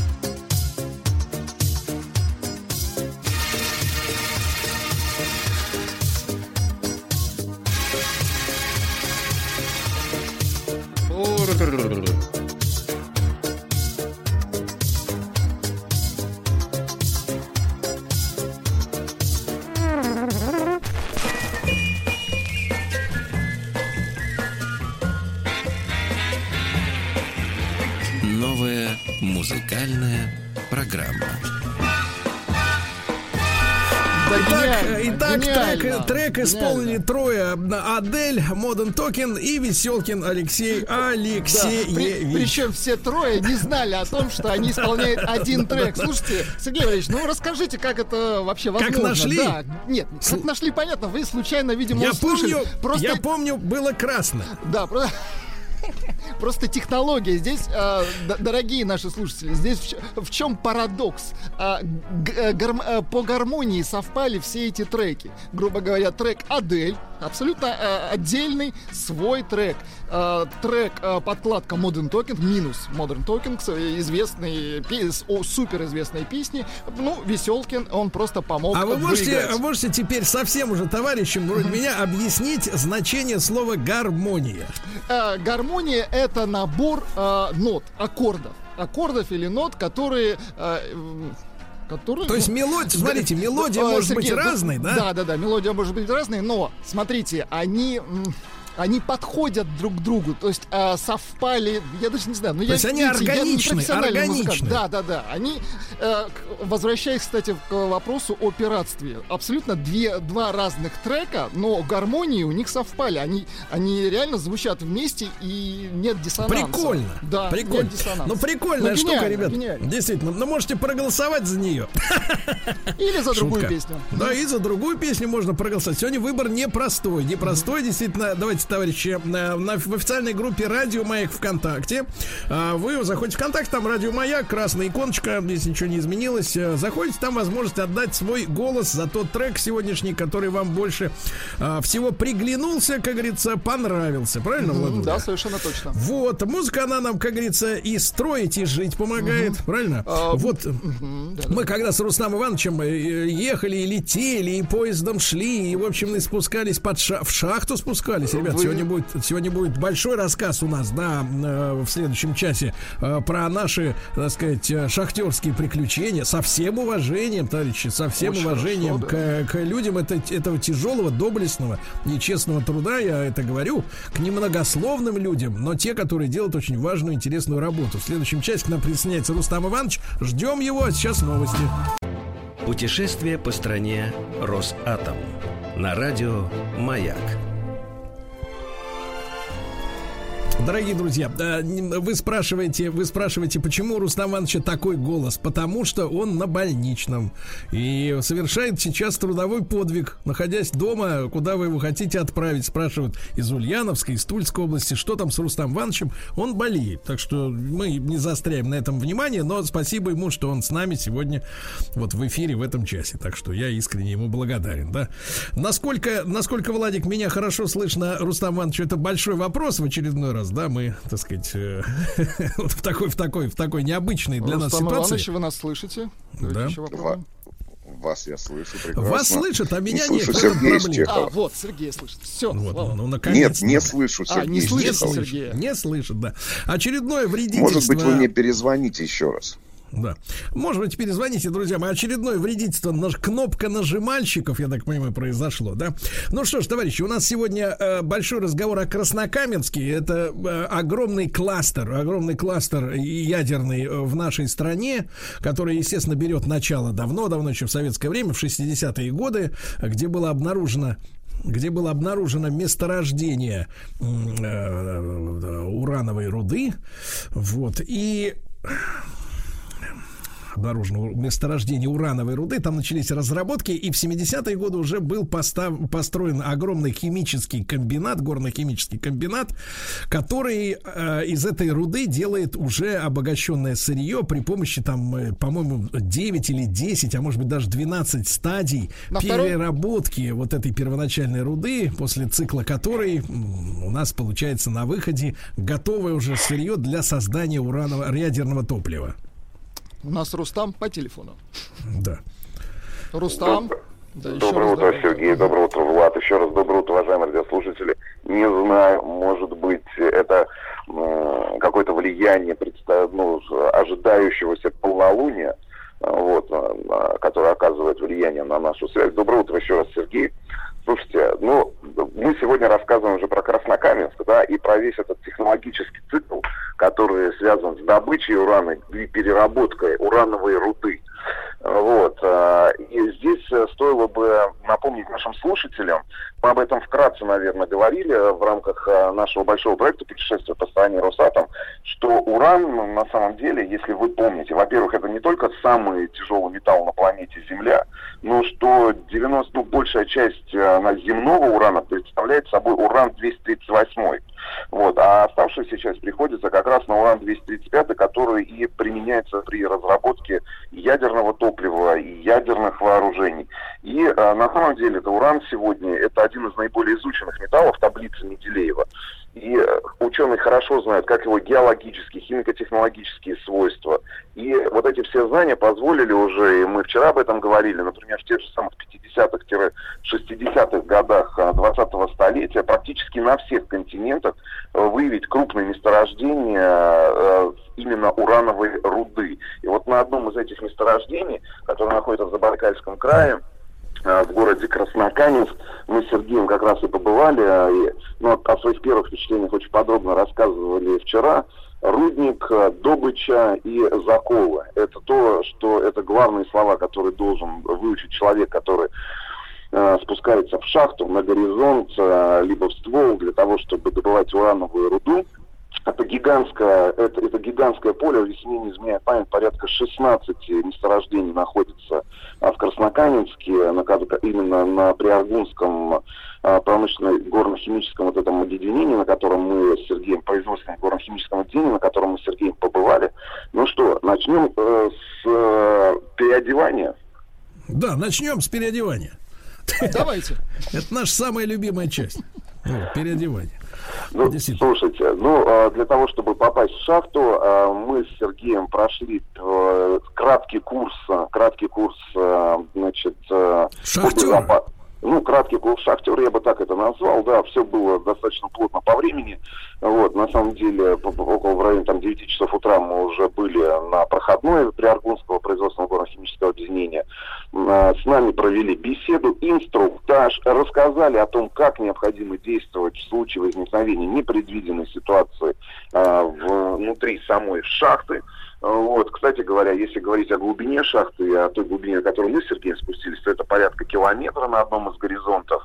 А вообще, в целом, самая глубокая в мире, ну, одна из самых глубоких в мире на шахта, в которой добывается урановая руда, а, там поря- порядка, по-моему, двух с половиной километров. Если говорить э, вообще в целом о а, добыче шахтным способом, потому что есть открытый способ, об этом мы тоже вчера рассказали, он практиковался в 20 столетии, сейчас э, добыча урановой руды идет э, шахтным способом, то есть под землей. Значит, после инструктажа мы оказались э, уже м, в помещениях, где нам выдали специальную одежду, это нательное белье, если вы помните, Сергей, синий комбинезон, нам выдали каску и выдали, ну, две, мне кажется, самые главные вещи, которые любого человека, даже, таки- даже нас с Сергеем, сразу же превращают в настоящих шахтеров. Шахтеров, э, кроме резиновых сапог, это, конечно же, Это ребята, лампочка пан- и аккумулятор.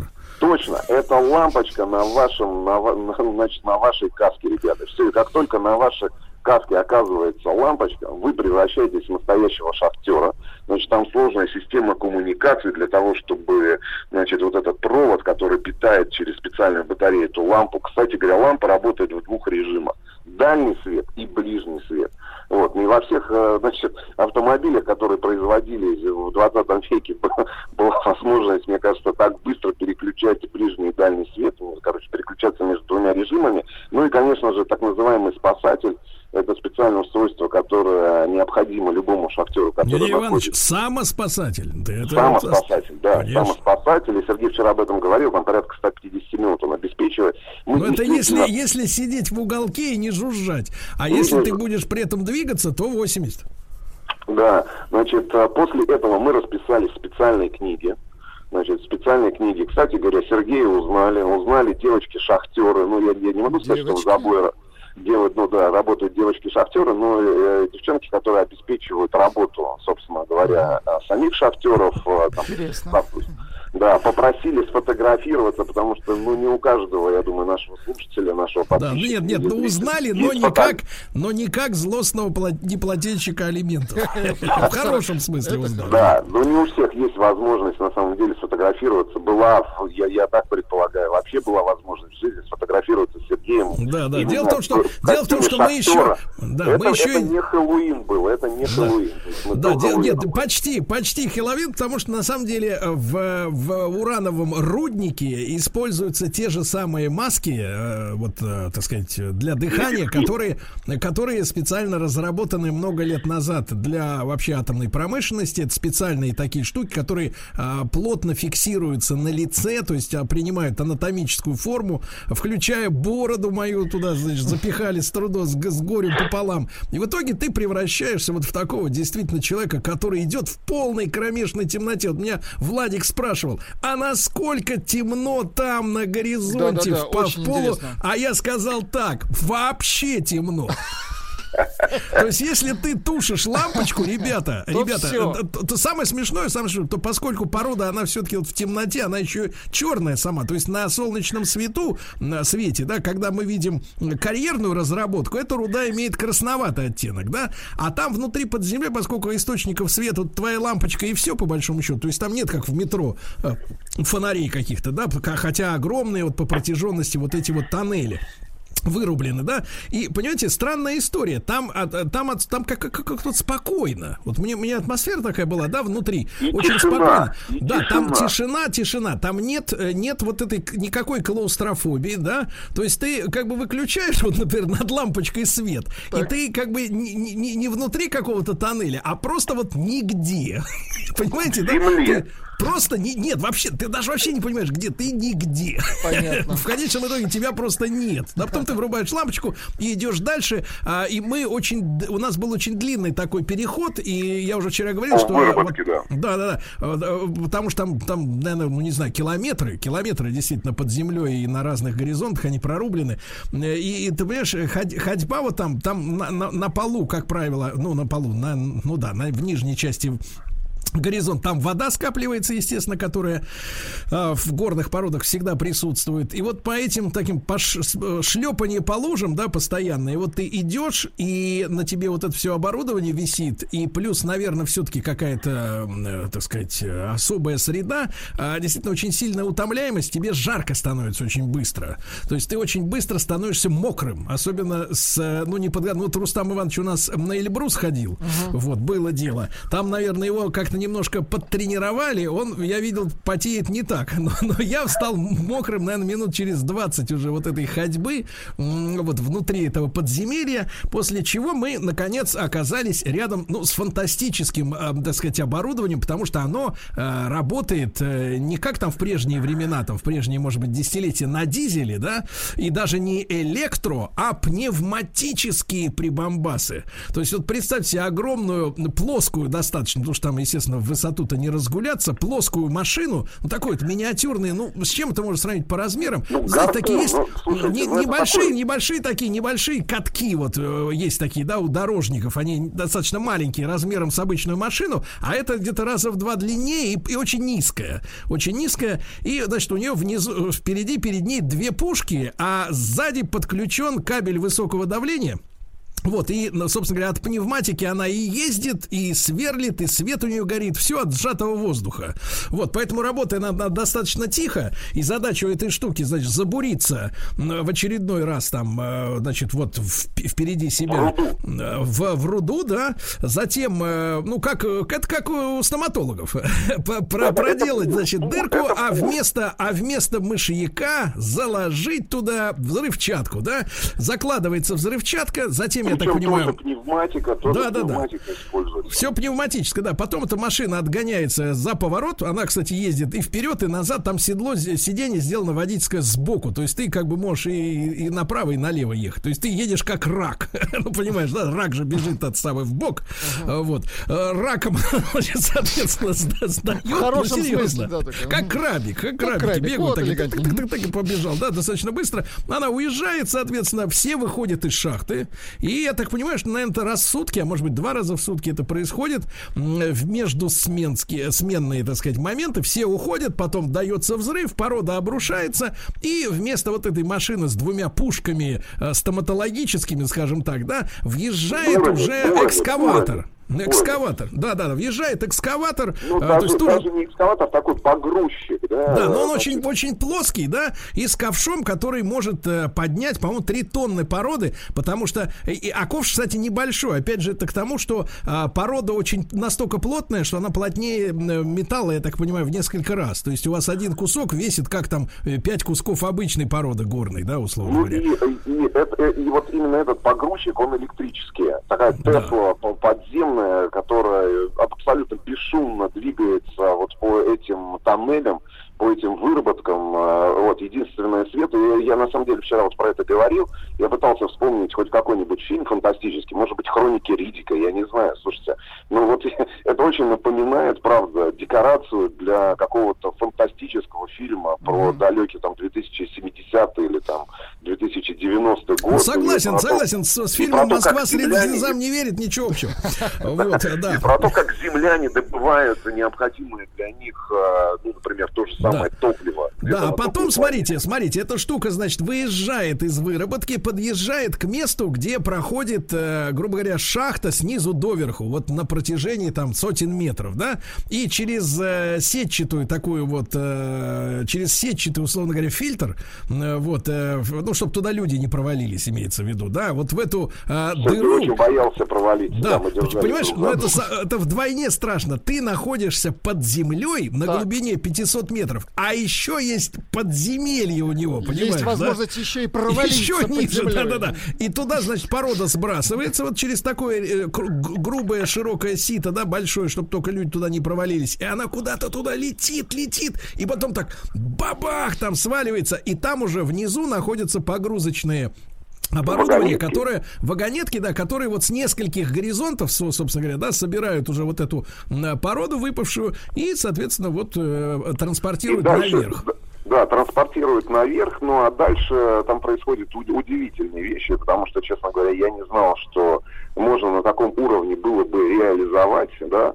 Но, э, во-первых, поднимается руда с эти- ну, этими по- погрузчиками, этими вагонетками, все это перегружается в гигантские эти самосвалы белазовские. Вот, заканчивается как раз вот этот первый этап э, добычи переработки урановой руды. Значит, она оказывается на поверхности, и дальше уже а, вот этими самыми самосвалами она приводится на На специальное... сортировочный пункт, да, на сортировочный пункт, потому что там уже, значит, соответственно, происходит первая перемолка, условно говоря, да, Не, ну там и, и этим- выделение, выделение это низко обогащенной руды Да. и э, Вот густо, это как очень- говорится, и причем обогащенной. это в автоматическом режиме происходит, потому что стоят датчики, которые измеряют, э, собственно говоря, насыщенность э, ураном э, той самой Да. руды, которую привезел, которую привез самосвал, и она в Да. Ну, режиме. а дальше, а дальше, ребята, гигантское оборудование, которое, ну, в общем-то, даже в любимом Рустамом хрониках Риддика не показано, потому что в кадр не влезло. Путешествие по стране Росатом. На радио «Маяк». Итак, друзья мои, наше путешествие по стране Росатом. Рустам Иванович из дома сегодня вещает. Ему не трудно, э, то есть нелегко, извините, э, говорить, нелегко, да, но он совершает свой трудовой подвиг, потому что знает, гораздо больший трудовой подвиг совершают люди, которые действительно работали и работают э, в том же Краснокаменске, да, на различных производствах и под землей, и над землей, потому что те машины, которые мы увидели на горно-химическом комбинате, да, это, в принципе, я вот э, скажу так, я был в шоке, потому что настолько масштабные э, машины, настолько, ну, как бы подавляющие тебя своим, своей гигантскостью, я не знаю, с чем это можно сравнить, но дело в том, что, Ну, вы знаете, вот, знаете, Влад, э, на, Рустам, на западных, западных каналах есть цикл передач, который там называется «Мегазаводы», мне кажется, да, на, одном, там, на том же Discovery. Так вот, ребят, вот в рамках нашего путешествия по стране Росатом мы действительно побывали на одном из мегазаводов. Не, ну, понимаете, ребят, металлургическое да-да-да. предприятие, которое в Просто- Краснокаменске находится. Ребят, просто с эмоциональной точки зрения у нас вот в наших городах особенно это чувствуется, да, особенно если вы, например, бывали, ну, скажем так, в Нью-Йорке, например, да, где архитектура все-таки очень давящая, да, вот э, в- на Манхэттене, там очень высокие небоскребы и относительно их высоты очень узкие улицы. И ты находишься вот на улице, смотришь наверх, а иногда в некоторых районах, ну вот где небоскреб, там не видно солнца, потому что оно все скрыто, и над тобой вот эти ги- гигантские каменные, вот эти вот эм, из металла, из, из, из стекла здания, да. Вот, наверное, чуть-чуть отчасти возможно это ощущение, потому что у нас все-таки города строятся относительно низ- низкими, да, и везде видно солнце, небо, там трава, не знаю, деревья, и ты заходишь на это, когда производство, там вот эти огромные машины, ну, сравнить какую-нибудь там дробильную машину, я не знаю, как она правильно называется, но она, наверное, похожа, ну, не знаю, вот когда, помните, Буран э, наш э, взлетал, то есть какая-то огромная ракета энергии, условно говоря, сверху на нем еще вот этот вот э, космический самолет, и все вместе вот это крутится, вертится, и с грохотом нереальным, и понимаешь, ты такой стоишь и думаешь, елки зеленый, как это вообще все работает, вообще непонятно. Причем э, то предприятие, на котором мы, э, значит, побывали с Сергеем, понятное дело, что изначально там в Советском Союзе, когда там 70-80-е годы это предприятие вводилось в эксплуатацию, строилось, это было крупнейшим предприятием в мире, наверное, да, по, по переработке и по получению закиси окиси азо- э, значит, урана. Мы с Сергеем запомнили, как называется, собственно говоря, э, то, что производится на этом предприятии, оно было сверхсекретным, и более того, нам рассказали, что значит, э, в одном из административных зданий стояли вычислительные машины, наверное, стоят и до сих пор, мощные вычислительные машины, и для того, чтобы скрыть от американских спутников, э, значит, возможно, и не дать им возможность снять информацию о количестве как раз вот переработанного урана, который добывался здесь же на на шахтах Приаргонского а, производственного горного химического объединения. Значит, весь дом этот был, а, собственно говоря, помещен в некий металлический кожух для того, чтобы вот а, лучи- Экранировать. Да, экранировать, и чтобы со спутника невозможно было снять информацию. Действительно, гигазавод. В общем, мы познакомились с приятными людьми, которые попытались нам э, в течение часовой, очень краткой и плотной, значит, очень плотного курса базовой химии объяснить, э, какие же все-таки химические процессы происходят на этом предприятии. Значит, э, мы вкратце с Сергеем значит, э, перескажем технологический цикл, да, ну, вот, который мы нам лично удалось Да вы, мне кажется, вы много на себя берете, перескажем. А, дело в том, что Нет, ну, действительно... давайте да, основные моменты. Значит, приезжает БелАЗ, приезжает БелАЗ, значит, выгружает вот эту самую руду, которая была добыта в шахте, по, значит, которую подняли наверх, в руднике э, была добыта, значит, э, поднимают наверх, значит, он приезжает и, э, собственно говоря, сгружает эту руду э, в гигантском, опять же, приемном пункте, где происходит радиосортировка. Радиосортировка, потому что установлена куча специальных датчиков, которые делят эту руду, которая была добыта под землей, на руду, которая обогащена ураном, правильно? Ну, то есть э, достаточное количество содержит, и руду, в которой урана мало. Значит, вот мы расскажем про цикл, где руды, когда в руде много урана. Не-не, пару слов-то, пару слов, Иваныч. Там, где руды немного, ее отвозят на спеца, в специальные Отвалы. го- горы, Ну, да, отвалы, горы, да. которые, э, э, где эта руда, значит, лежит на, я так понимаю, пластиковых, э, так сказать, пленочных поверхностях вся, ну, чтобы не просачиваться а, в землю. И сверху постоянно идет аэрация какой-то супер кислотой. Ну, серная кислота там используется, Да, да, да. же, для выщелачивания. О, Ну, это, это вообще. Ребят, значит, ну, а вот с той рудой, которая содержит достаточное количество урана, что происходит дальше? Дальше эта руда попадает вот в эти молотилки, про которые Сергей сказал. Это действительно, это, наверное, самое большое техническое, э, ну, техническое, я не знаю даже, как назвать, устройство, которое мы Так э, Иваныч, надо же понимать, что это вот одна штука, она, значит, вот такая гигантская, как какая-то ракета, так их там э, штук 8, наверное, в ряд стоят, понимаешь, они друг за другом, и сам этот цех, э, ну, в общем-то, где там он заканчивается, я, я не видел. Это, это вообще, Ну, это, это, это даже не цех, это да, это просто какое-то пространство, в котором находятся вот эти самые молотилки. Причем, что очень интересно, а, мы с тобой видели при входе в этот цех, а, там лежали э, эти, как его, господи, шары, шары. Значит, Шары. мы спросили, а что это за шары? Значит, э, нам показалось, что, может быть, в этом цеху из продуктов побочно, значит, побочных продуктов производства закиси урана производят, например, ядра для каких-то игрушечных пушек. Но нет, оказалось, что туда Нет, для специально- царь пушек. Да, для царь пушек туда специально привозят вот эти самые ядра, да, а, которые внутри этой молотилки находятся. Она крутится, и, собственно говоря, как раз этими ядрами происходит дробление самой руды, в которой находится уран.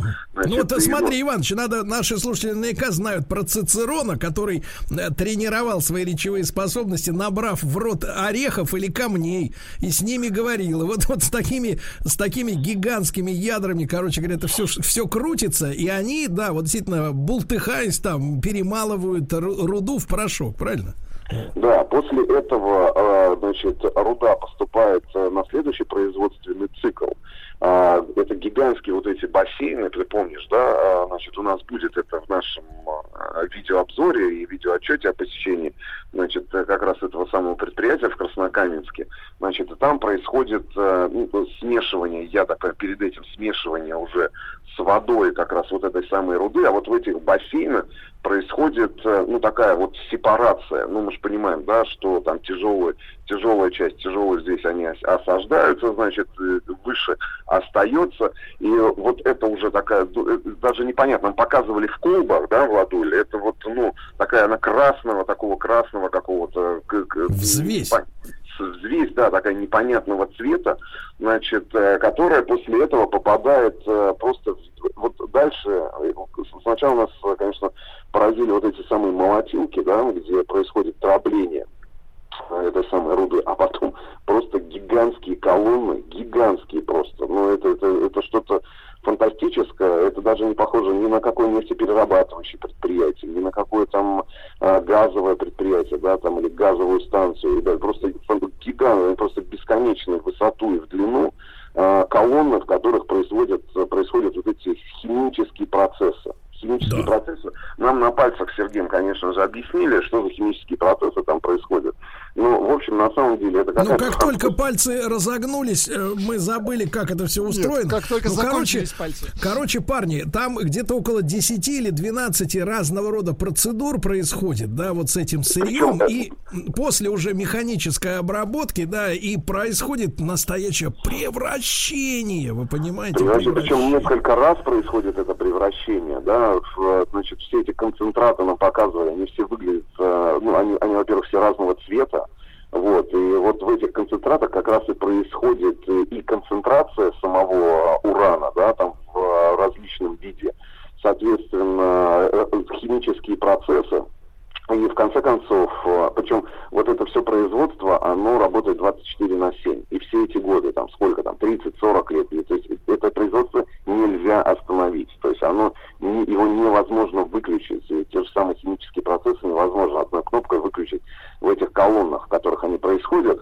Ну а дальше уже этот концентрат попадает э, который готов э, практически полностью, попадает в зал, мы с тобой были, да, гигантский зал, где находятся печи. Вот, и там, соответственно, прокаливание... Выжигают. Выжигают, да. Происходит выжигание. Ну и дальше уже мы побывали в, там, в так называемом цехе готовой продукции, закись э, самого урана, но это уже такой черный по- по- порошок, очень плотный, да. Это вот последняя колба, которую мы держали в руках, она действительно гораздо тяжелее, чем э, если бы... в Чем этой соль. колбе- Чем соль, да. Чем, если бы в этой колбе была соль. Ну и специальные бочки, э, вот, в которые, собственно говоря, грузится э, вот этот самый концентрат, и который уже отправляется потом железнодорожным транспортом тому же самому заказчику. И говорят, что вот во времена холодной войны, во время противостояния двух империй, э, ну, очень внимательно все следили за количеством тех же самых вагонов, да, с которых отправлялось, э, ну, отправлялся вот этот самый концентрат своим заказчикам для того, чтобы понять объем производимого урана. в Ты имеешь в виду, шпионы следили? Шпионы. Шпионы Конечно, следили. Естественно. И самое главное, понимаете, Владик, вот если бы, например, сделать нам, э, помните, в советское время был такой набор «Юный химик». Это была очень такая популярная, дорогая, здоровая коробка, ребята, где всякие разные реактивы были. Вот, и ребята смешивали, там у жидкости менялся цвет, порошки растворялись, все было замечательно интересно. Дорого эту штука стоила, кстати, больше 10 рублей, что это такое, или, может быть, даже ближе к 20 при зарплате нормальной 120, да? Вот. А, Но вот если бы сделать сейчас такой, например, юный химик-ядерщик, представляешь? Набор, да, набор Да, и ты такой сидишь там, химика-ядерщика. раз, раз, такой кусок, э, кусок э, руды, э, так сказать, ядерный, кусок того, урановой, извините. Не-не, но мне до сих пор непонятно, как, как это все происходит, правда. Хотя вот нам очень подробно с Сергеем объяснили все химические На пальцах. процессы. И мы даже ки- кивали головой. Дело вид, что мы понимаем, Нет, мы нам кивали рассказывают. головой, потому что на нас опять же были тяжелые каски, и они просто давили на тебе. Хочется, Но хотелось, вы да, так сказать. не смогли да. понять, потому что у вас просто другие пальцы. Да, да, Вам парни, пальцы. но, но, но масштаб этого производства, вот реально, это просто фантастика. Путешествие по стране Росатом. На радио «Маяк». Так, товарищи дорогие, ну что же, э, мы сегодня не стесняемся Опять признаваться. не в- слышу я вас. Да, да. Опять не слышит, не слышит, Не не, слышу не вас. слышит, не Такое. слышит. Вот видите, да, люди бороздят на э, космических кораблях да, пространство, а Рустам Иванович не может Ну вот слышать. как видите, так? Наберем видите, как отражается-то на слухе человеческом недозаболевание, да. Ну ладно, эту проблему как-нибудь решим. Э, Мы еще раз хотим э, передать самые теплые слова, наш самый большой привет э, всем, с кем довелось познакомиться в Краснокаменске. И вы знаете, Владик, Да. мы ведь были в заводской столовой. О, очень интересно. Да, да, снимок оттуда я опубликовал как раз у себя, э, так сказать, в соцсетях замечательные, ну так, на память, да, чтобы было. Прекрасное угощение, нас угостили, Ну, замечательные. Сергей, Сергей, да. Да, да, перед тем, как вы расскажете про угощение, я допол- да- да- да- дополню, дополню, собственно говоря, слова благодарности. В первую очередь передаем привет гигантский просто Сергею Дунаеву. Это главный горняк Приаргунского производственного горно-химического отделения. Вот, кстати, есть человек, должность которого называется главный горняк. Значит, Круто. э. Конечно же, Евгений Александрович Вишняков, это бригадир э, Приаргунского производственного горно-химического объединения. А, побывали, вот если мы говорим о карьере, это карьер, который Тулукой, где как раз э, шла до- добыча, добыча урановой руды открытым способом. Руслану Гладких, который главный инженер гидрометаллургического завода, Краснокаменского гидрометаллургического завода. Спасибо за экскурсию и за краткий курс э, химии. Значит, теперь ваши приветы, и обязательно мы должны вам рассказать о самом Краснокаменске два необычных факта. Это, конечно же, про памятник монгольским суркам Тарбаганам и про самый длинный дом в нашей стране. Да, да, про Сурков пару слов Ну-ка, буквально. давайте. Дело в том, что дело в том, что э, значит памятник э, действительно стоит. Э, Сурки жили и по нашу, и по ту сторону монгольской границы. Там же рядом Монголия и Китай. Вот, а, Монго- а Монголию, соответственно, и вот ту часть северного Китая оккупировали японцы, японские милитаристы перед началом Второй мировой войны. Помните, вот марш на сопках Манчжурии как раз наши боевые действия в 1939 году с э, маньчжурскими марионетками, которые, естественно, были ставленниками, как надо э, тогда было говорить, э, японского милитаризма, да? И вдоль границы с Советским Союзом были размещены японские вредительские лаборатории биологические. То есть, когда мы говорим о всякого рода биологическом вредительстве, это не только 21 век, вот, но и уже и 20 И э, японцы всерьез э, придумывали историю, как бы заразить чумой и прочей заразой сурков, которые, естественно, бесконтрольно ходят через границу. И чтобы эта зараза, заболевание, да, вызвала эпидемию на территории Советского Союза. И вы представляете, советским руководством было принято, ну, жестокое, но вынужденное решение перебить к чертовой бабушке всех сурков, чтобы, потому что каждый из них Ну, чтоб не считался, было, да. да, считался потенциальным носителем опасных вирусов и заболеваний, да, и это было сделано, вы представляете, это было сделано и на территории Маньчжурии, когда мы, соответственно, там победили японцев в 1939 году, эти лаборатории были найдены, и, в общем-то, было это сделано, перебили этих сурков не зря, но с тех пор в этих местах этих животных, к сожалению, нет. Вот, и вот э, такие, значит, местные жители, скульпторы замечательные, Энту- Энтузиасты. да, решили увековечить, увековечить память о тех замечательных животных. Они, ну, знаете, вам, вам нравятся сурикаты, вот эти Да, суслики. да, да. Не, ну, они молодцы, встают. молодцы, кстати память. говоря, кстати говоря, вот эти суслики или как их там, бобры, Сурки, да, сурки, сурки, да, они ведь, они ведь самое смешное, что помогали, помогали в том числе и в разведывании запасов урана, потому что Сурок, Да. когда роет э, яму, он э, уходит вниз на глубину до 4 метров, и а наружу выносит породу. Так вот по этим кучкам, вынесенным из вот этой сурковой, сурка, да? сурковой шахты, можно было проще ориентироваться в том, какая порода там на глубине, в этом месте на глубине 4 метров находится, да. Это первое. А во-вторых, самый длинный дом в, в мире. Ребята, это, это какая-то фантастика. Ну, пролететь там 6 там, часов э, до Читы, еще полтора часа из Читы до Краснокаменска, значит, оказаться в этом э, городке на границе с Китаем и Монголией, там в 50 километрах находится, да, в степи, для того, чтобы обнаружить, э, кстати говоря, кроме всего прочего, сейчас мы обязательно про самый длинный дом поговорим, в городе нет названий улицы Ладуля. Вообще Как так? нет.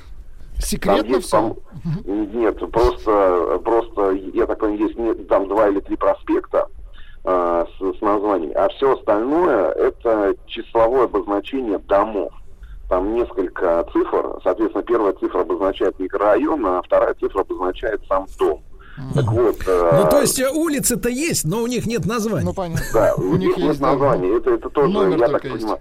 Так проще было, кстати говоря, так же, как и Железногорск. Город застраивался по типовым планам, которые привезли с собой в Краснокаменск э, ленинградские архитекторы. Поэтому достаточно широкие проспекты. Если так посмотреть, э, и э, вот эта застройка квадратами присутствует в городе. Ну, то есть вот эти прямоугольные, ну, прям квадраты, квадраты, квадраты, перекрестки. Значит, ну вот кроме вот этих э, цифровых обозначений самих домов и э, микрорайонов, в которых находятся, да, это, э, эти самые дома, значит, э, нас поразил следующий факт. Ребят, действительно в Краснокаменске находится самый длинный дом в нашей стране. А теперь, Владик, внимание, 33 подъезда. 33. 33 подъезда. И дом этот 600 причем, он, и дом этот причем, ребята, не в длину расположен, а он как змея вьется, изгибаясь, понимаешь, образуя целый квартал. 33 подъезда. И, внимание, а теперь внимание, чтобы у людей развить чувство математических способностей, иллюзию их, вернее, 665 квартир. Это хо- хорошее Вот так вот, вот так вот, да-да-да, вот такая Ну, вот в, нашем, история. в, нашем, в нашем ближайшем выпуске на канале Большой Тест-Драйв на специальном сайте проекта «Путешествие по стране Росатом». Вы увидите. Спасибо, спасибо.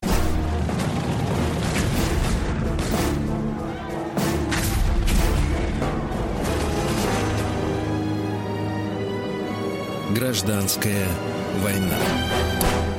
Дорогие товарищи, граждане, позвольте от вашего лица, от себя лично, естественно, поприветствовать Василия Жановича Цветкова, профессора Московского педагогического государственного университета, доктор исторических наук, один из наших любимых докладчиков. И а, Василий Жанович, доброе утро. Да. Да, и сегодня с Василием Жановичем мы продолжаем исследовать тему гражданской войны. Друзья мои, э, мы завершили на том, что э, э, значит, ситуа- оцениваем ситуацию в Москве, что происходило, да, и, соответственно, прослеживать продолжаем судьбу Керенского. Э, Василий Жанович, э, с чего приступим, как говорится, к делу? Ну, давайте про Керенского, потому что он как раз-то был связан больше с питерскими событиями. И вот э, выступление юнкеров, э, питерских юнкеров, о которых у нас шла речь в прошлый раз, как раз э, оно должно было быть четко скоординировано с э, действиями Керенского и Краснова. Да. Да, да, давайте, да. Э, У нас, значит, э, э, чего пытался добиться в эти дни Керенский, вот уже перед своим бегством? Э, Возвращение э, себя к власти, естественно, и, э, как ему казалось, во всяком случае, с помощью генерала Краснова, полного подавления большевиков, которых, как он полагал, на тот момент он просто не добил в июле 17-го. Ну вот теперь вот они выступили, и он уже, как говорится, окончательно разгромит большевистскую партию, уж теперь ему никто не помешает в этом. И мы говорили о том, что Керенский хотел опираться на те силы, которые его ненави- ненавидели, да, в этот момент. Ну да, так получилось. Хотя, э, на самом деле, может быть, он и э, не очень э, колебался в вопросах выбора, потому что, ну, просто его не оказалось на тот момент реально. Нужно было выбирать из варианта худшего, еще более худшего для него. Ну Вот. Но в целом я хочу сказать, что поведение Керенского, конечно, а, в данный момент вот все-таки я бы не э, стал осуждать, потому что он делал все вообще, что он мог бы сделать в этой ситуации э, для того, чтобы каким-то образом спасти э, себя, спасти свой престиж, ну и вернуться к власти и там наказать вот тех, кто, как он считал, сверх его, лишил его власти. То есть он не, э, не вел какую-то пассивную позицию, выжидательную, нет, он активно действовал. И э, вот как раз э, то, о чем мы с вами уже говорили, это вот событие 28-29 декабря, а, прошу прощения, октября а, в Петрограде, э, это выступление юнкеров. А, но э, выступление юнкеров и наступление корпуса Краснова а, как раз вот э, это должен был быть именно скоординированный удар. И э, получилось-то так, что юнкера выступили, а Краснов стоял. Краснов дал дневку своим э, частям э, после того, как заняли Гатчину и Царское село. А, и вот они там просто стояли и ждали, когда подойдет пехота, пехотные части. Потому что а, пехотные части, по мнению Краснова, это э, непременные условия для наступления на Питер. А, Приезжали делегаты из Петрограда э, от юнкеров, э, говорили неоднократно, ваше превосходительство, ваше высокопревосходительство, нужно наступать, э, Петр Николаевич, спасайте, просто вот в ужасном положении находимся, мы выступили, мы вас ждем. Нет, он вот стоял, ждал, когда подойдет пехота. То есть в этом смысле мне думается, что все-таки позиция Керенского была более э, деятельной, чем позиция Краснова, несмотря на все его а, вот м, после уже этих событий заявления, что он сделал все, что мог. Ну вот это Василий днём- Жанович, Василий Жанович, а у нас есть какие-то ведь наверняка в э, красновские воспоминания? Он э, как-то в литературе, так сказать, описывает эти дни с его позиции. Есть, конечно, и его, и Керенского э, воспоминания. Но тут просто нужно отметить момент, что Краснов в какой-то степени, э, наверное, старался не то чтобы оправдать себя, он старался объяснить, почему он не мог рисковать корпусом. А опять же, вот это был такой чисто тактический э, момент, что не могут казаки наступать без поддержки пехоты. Но вот все-таки, если гипотетически предположить возможность движения его корпуса к Питеру, тогда, когда там уже вот эта самая пехота в лице юнкеров, э, плюс броневики, которые юнкера захватили, уже действовала вовсю, а, то, может быть, конечно, какой-то бы результат это дало. Но он считал, что он не сможет это сделать, что оборона Петрограда достаточно прочная. Хотя, если мы возьмем э, положение Ленина, то Ленин э, очень, очень деятельно, как раз в отличие от Краснова, действовал по э, э, защите Петрограда. Он ездит на Путиловский завод, он проверяет лично отправку бронепоезда на фронт, он добивается, чтобы э, эсминец вошел в устье Невы, и корабли подошли к побережью Финского залива, Балтийского флота, матросы, и перекрестным огнем э, открыли бы вот э, возможность э, для поддержки красногвардейцев. Красногвардейцы э, подходят к позициям на Пулково, на Пулковские высоты. А Дыбенко, он руководил фактически операцией, подходит к Красному селу. Антонов Овсеенко на Пулково. Помогают военспецы. Первые вот появляются здесь у нас такие вот деятели. Это полковник э, Муравьев СР. Э, будущий, кстати, противник большевиков, он выступит летом 18 года э, вместе с левыми эсерами. А, И такой был еще полковник Вальден, отставной э, царскосельский стрелок, э, и он сам добровольно предоставил себя в распоряжении Ревкома питерского. И вот они-то, по сути, организовывали оборону Красной Гвардии и матросов а, против казаков Краснова. Но после того, как все было покончено с юнкерами в Питере, а, начались самосуды уже вот эти, о которых мы говорили, а, там, конечно, на, на Питер было уже невозможно рассчитывать. Краснов начинает наступление на Пулково. Причем, что интересно, он даже это наступлением не называет, он это называет рекогностировкой. То есть это выяснение э, возможности э, атаки на Петроград. Ну и, естественно, он упирается уже в такую достаточно прочную стену красногвардейских матросских отрядов. Э, Там подходят уже и броневики к э, красногвардейцам. А у Краснова бронепоезд один единственный. Ну, тоже можно было бы, наверное, что-то с ним сделать. Но вот он, в принципе, э, что мог, он э, предпринял несколько атак. Э, Сотни оренбургцев, кубанцев пошли в атаку. Донцы пытались их поддержать пулеметами. Ну, в общем, вот после того, как они в течение дня там под Пулковым пытались как-то продвинуться, ничего не получилось. Керенский ждал ударников. Вот это еще одна, кстати, воинская часть, о которой, я думаю, надо сказать. Ударные части, ударные отряды, ударные батальоны. Вот о юнкерах мы говорили, а вот эти э, э, действительно части, они тоже заслуживают внимания. То есть э, слово ударник, надо нашим слушателям пояснить, оно появилось не во время ста- стахановского движения и, в принципе, относится в первую очередь не к э, да, тем, кто ударно трудится, а ударник это вот как раз э, герои, да, самые боеспособные м, воины, да, и части, которые э, на самых ответственных э, фра- участках фронта всегда были, да, у нас. Да, да, это, это уже явление сугубо 17 года, когда даже вопреки э, ставке стали выделять добровольцев. А, добровольцев, солдат, добровольцев, офицеров, а, добровольцев, унтер-офицеров, которые э, ну, выступали под лозунгом «За войну до победного конца». Формировали из них вот эти ударные батальоны, а, и они должны были прорывы э, делать на самых таких вот важных ответственных участках э, российско-германского фронта. Но, опять же, вот вопрос их лояльности правительству временному, вопрос их лояльности Керенскому тоже достаточно спорный, потому что в числе вот этих вот ударников был знаменитый Корниловский ударный полк, с которым мы потом встретимся во время гражданской войны еще неоднократно, вплоть до э, того, как он будет развернут уже в Корниловскую ударную дивизию, это в Крыму у Врангеля, А, вот она так будет называться. И вот эти все ударники, они э, действительно были убежденными э, противниками большевиков, э, и с ними практически невозможно было договориться, то есть э, агитаторов каких-то к ним посылать, в лучшем случае нейтралитет они могли бы держать. Вот, им хорошо платили, они были очень хорошо обмундированы, то есть их всегда снабжали э, по, как говорится, первому разряду. Ну, солдаты к ним, э, простые э, солдаты, фронтовики, конечно, испытывали тоже большую-большую неприязнь.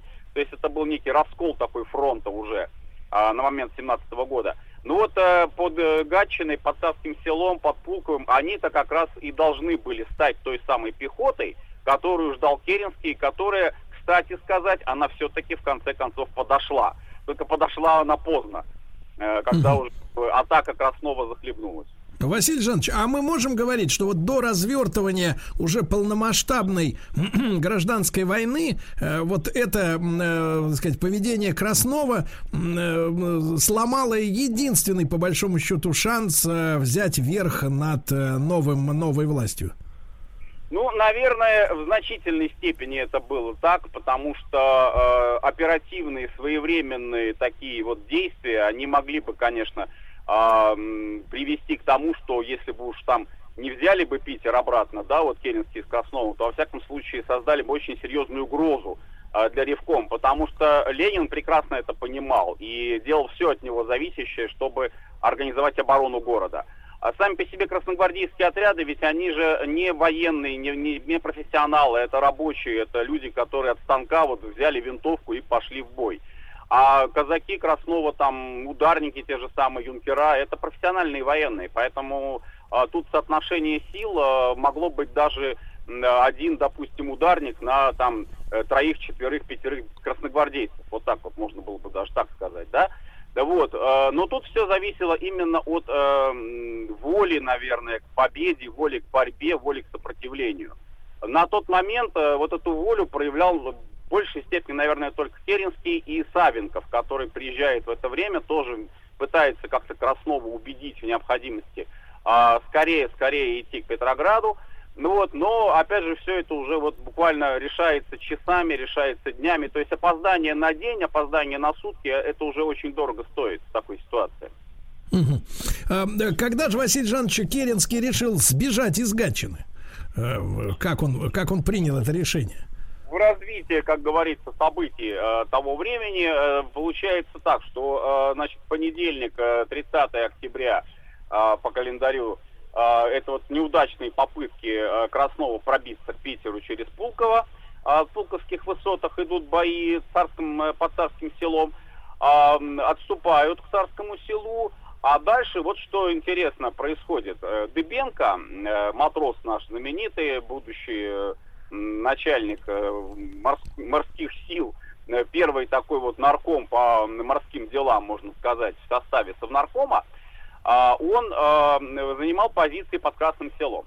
Ну и наступила вот такая пауза в сражениях. Значит, Дыбенко решил на свой страх и риск поехать в Гатчину а, и там обратиться к казакам с вопросом о перемирии.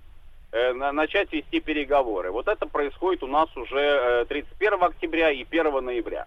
И казаки, вопреки даже вот э, приказам Краснова, Краснов э, там в своих воспоминаниях как раз пишет, что вот это его тоже потрясло, потому что он вообще-то никогда не ожидал, что казаки начнут митинговать, казаки начнут вести переговоры э, с матросами. Но это произошло, да, вот как раз э, начались э, переговоры с Дыбенко. И Дыбенко, э, интересный такой факт, решил э, э, пойти на такой тактический прием. А, Он договорился с казаками о прекращении боевых действий. Он договорился с ними о том, что обоюдно и э, Ленина, и Керенского должны как бы арестовать, условно говоря, да? Вот, и, и обменяться ими. То есть э, Ленина отдают э, значит, казакам, а Керенского отдают красногвардейцам. И поскольку это вот произойдет, да, то вроде бы как э, будет новое правительство, новая власть там придет, и э, сформируется уже какое-то вот такое социалистическое правительство. Дыбенко потом говорил, что это у него был именно тактический прием. То есть он, конечно, не собирался э, отдавать Владимира Ильича казакам, вот. Но его за это тоже потом очень сильно осуждали говорили, что он вообще не имел права вот так вот от своего имени заявлять о судьбе лидеров большевистской партии, да. Вот. Но Дыбенко вообще своеобразная фигура, конечно, там много о нем можно говорить. А, тем не менее, он добился своего, и казаки пошли арестовывать Керенского. Э, Да, вот так вот это все Но, закончилось. но Ленина еще не привезли к ним, да, в упаковке. Конечно, никто и не собирался его привозить. Ну, то есть вот надо было им показать, что они вроде бы как свою часть перемирия. Мне кажется, Василий Жанович, прием, который напоминает се- се- сегодняшних мошенников, которые э, звонят людям, говорят, что на ваш счет атак, кибератака, поэтому, чтобы вернуть свои деньги, вам надо сказать наш пароль и три цифры с задней, с задней стороны вашей кредитной карточки. Вот мы сейчас будем спасать ваши деньги. Мне кажется, мне кажется, вот это вот как бы вот в, в- в крови где-то течет вера в то, что вот э, можно поддаться на обещания и что-то выиграть при этом. Я думаю, да, здесь это сыграло роль. А, так вот, Керенский в этой уже ситуации, он у нас переодевается. А, да, вот этот вот момент он в своих воспоминаниях очень хорошо описывает, подробно, а, с такими трагическими нотками, что вот, э, как говорится, я вынужден был уже теперь уйти. А, остались с ним только его верные адъютанты там. А, и вот они как раз его и переодели в матроса. Он не, не сестру милосердия, ни в коем случае, нет. Матросом, значит, дали ему бушлат, он э, поднял воротник, э, дали ему э, а, такую шоферскую кепку с очками, э, вот, и он эту кепку надвинул, э, значит, на глаза, очки надел, и вот э, поднял воротник, и вот видя такого матроса, значит, они его... вывели. Василий Жанович, ну это какой-то не матрос, это хиловин какой-то. Чтобы матросы носили шоферские кепки с очками, это э, будь здоров. типа матрос-шофер. Э, Шофер-матрос. Вот как-то так. Нет, ну а кепка с очками это необходимо было, потому что в случае отсутствия, допустим, лобового стекла и при большой скорости э, движения глаза, конечно, страдают. Шофер это часто носили, был у них атрибут такой. Но очень удобный, потому что надел и вот тебе половину лица закрыл. А, не будет же он маску надевать, да? Которую рекомендует э, Потребнадзор. Ну, короче говоря, э, закончилось все тем, что вот он выходит из, э, из дворца э, Гатчинского, да, и э, ждет их машина уже там в конце э, парка Гатчинского. А как он пишет, буквально вот он слышал уже приближающийся топот казаков э, по коридору, которые вот шли его арестовывать. Ну, удалось ему и на этот раз уйти. А, причем, что вот интересно, значит, тут даже некоторые э, говорят о Ватерлоу Керенского, да? Он говорит, есть Ватерлоу Наполеона, есть Ватерлоу Керенского. А, как только они отъехали э, в машине от Гатчины, э, то он увидел эшелоны, вот как Наполеон, да, корпус Груши ждал. Он увидел самые эшелоны ударников, которые подходили к Гатчине. То есть вот она, пехота, наконец-то пришла. Но уже было поздно. Уже вот все, уже, уже То есть он не стал, не стал присоединяться так к, пех- к ударникам, пехотинцам, да, по большому счету. Так, видимо, решил не рисковать, потому что мало ли что, вдруг и там и их тоже агитируют. А что случилось э, впоследствии вот как раз с этими прибывшими в Гатчину частями?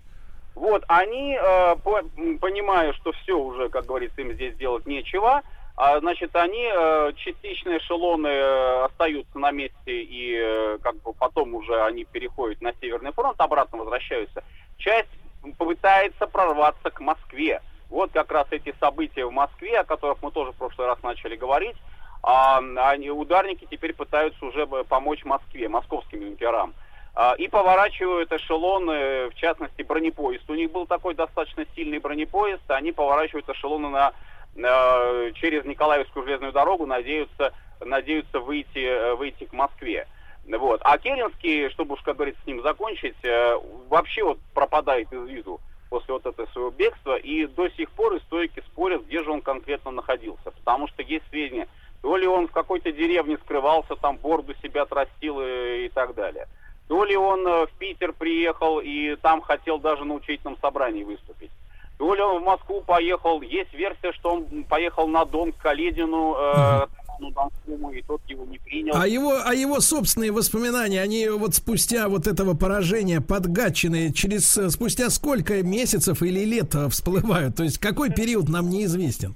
Это он же в эмиграции пишет. э, Ну, вообще очень много писал и в эмиграции, и постоянно, до последних лет своей жизни. То есть, а он умер это в 70-м году. И э, здесь э, интервью давал тоже, вот его, кстати, его больше всего раздражало, когда он говорил в интервью, выступал, что вот его представляют этим э, беглецом, э, э, переодетым сестрой милосердия, это он вообще это считал просто личное оскорбление для него. Вот, никогда, говорит, сестрой не переодевал. Василий Жанович, Василий Жанович, дорогой, дорогой, давайте скажем, э, так сказать, э, господину Керенскому, что он может спать спокойно. Теперь люди знают четко, что он шофер-матрос. Да. Вот это мы сегодня выяснили. Никакой, никакая не сестра милосердия.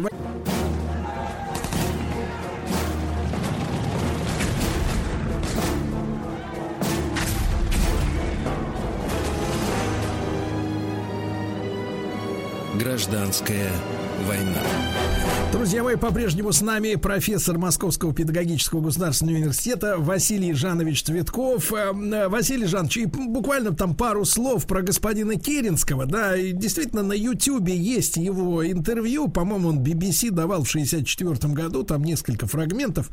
Могут наши слушатели э, ну, понять, каким голосом говорил э, человек, которого называли, в принципе, самым главным персонажем февральской революции. Был даже анекдот, да, в то время, что, мол, к- надо было застрелить одного человека, и февраля бы не случилось. Э, э, Все, спра- вернее, революции в, России не было. Там э, вопрос Ленина, нет Керенского.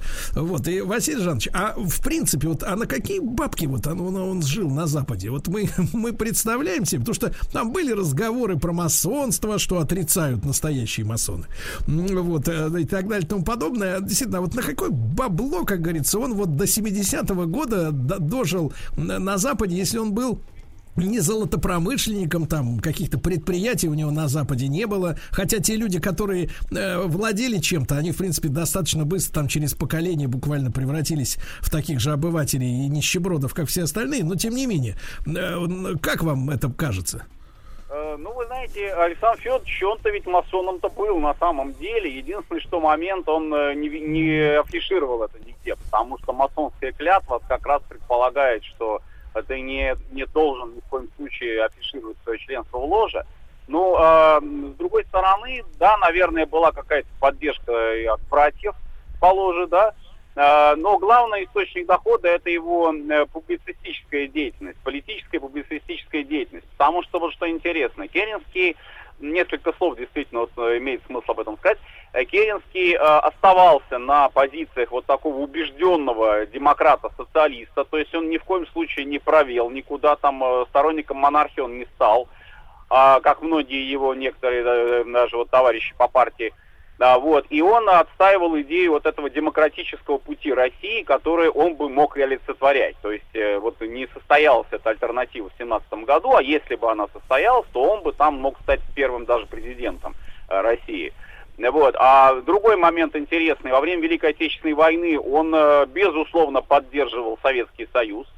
Проживал он в Америке, выступал в статьях таких ярко антифашистских, антинацистских статьях, позициях. Но после войны э, Второй мировой а он выступил с инициативой создания такого антисоветского блока единого, куда должны были бы и националисты войти, вот украинские, прибалтийские, то есть там уже вторая волна эмиграции должна была бы, э, с его точки зрения, Лига освобождения народов России она называлась. А вот, э, и с его точки зрения она должна была бы вот э, стать э, новым таким э, звеном э, в, в антисоветской цепи.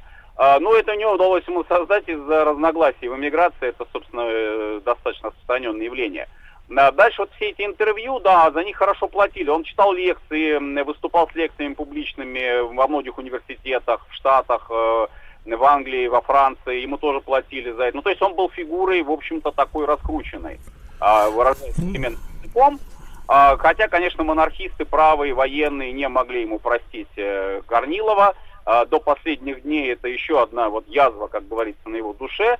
Э, Его обвиняли в предательстве Корнилова, а он всячески пытался доказать э, до последних дней своей жизни, что Корнилов его хотел арестовать и свергнуть временное правительство. И поэтому он вынужден был его вот так вот, значит, арестовывать. То есть вот эти вот все разногласия, они интересны, конечно. Знаете, еще один вот интересный момент я бы хотел обозначить насчет генерала Краснова. А, ну, известно, да, что он был э, военный коллеги Верховного Совета, он был приговорен к смертной казни уже после Великой Отечественной войны за сотрудничество с нацистами. А, но вот еще один момент, очень часто в публицистике встречается такое утверждение, что Краснов нарушил честное слово, которое он дал, значит, советской власти, э, чтобы он не, не будет выступать против народа.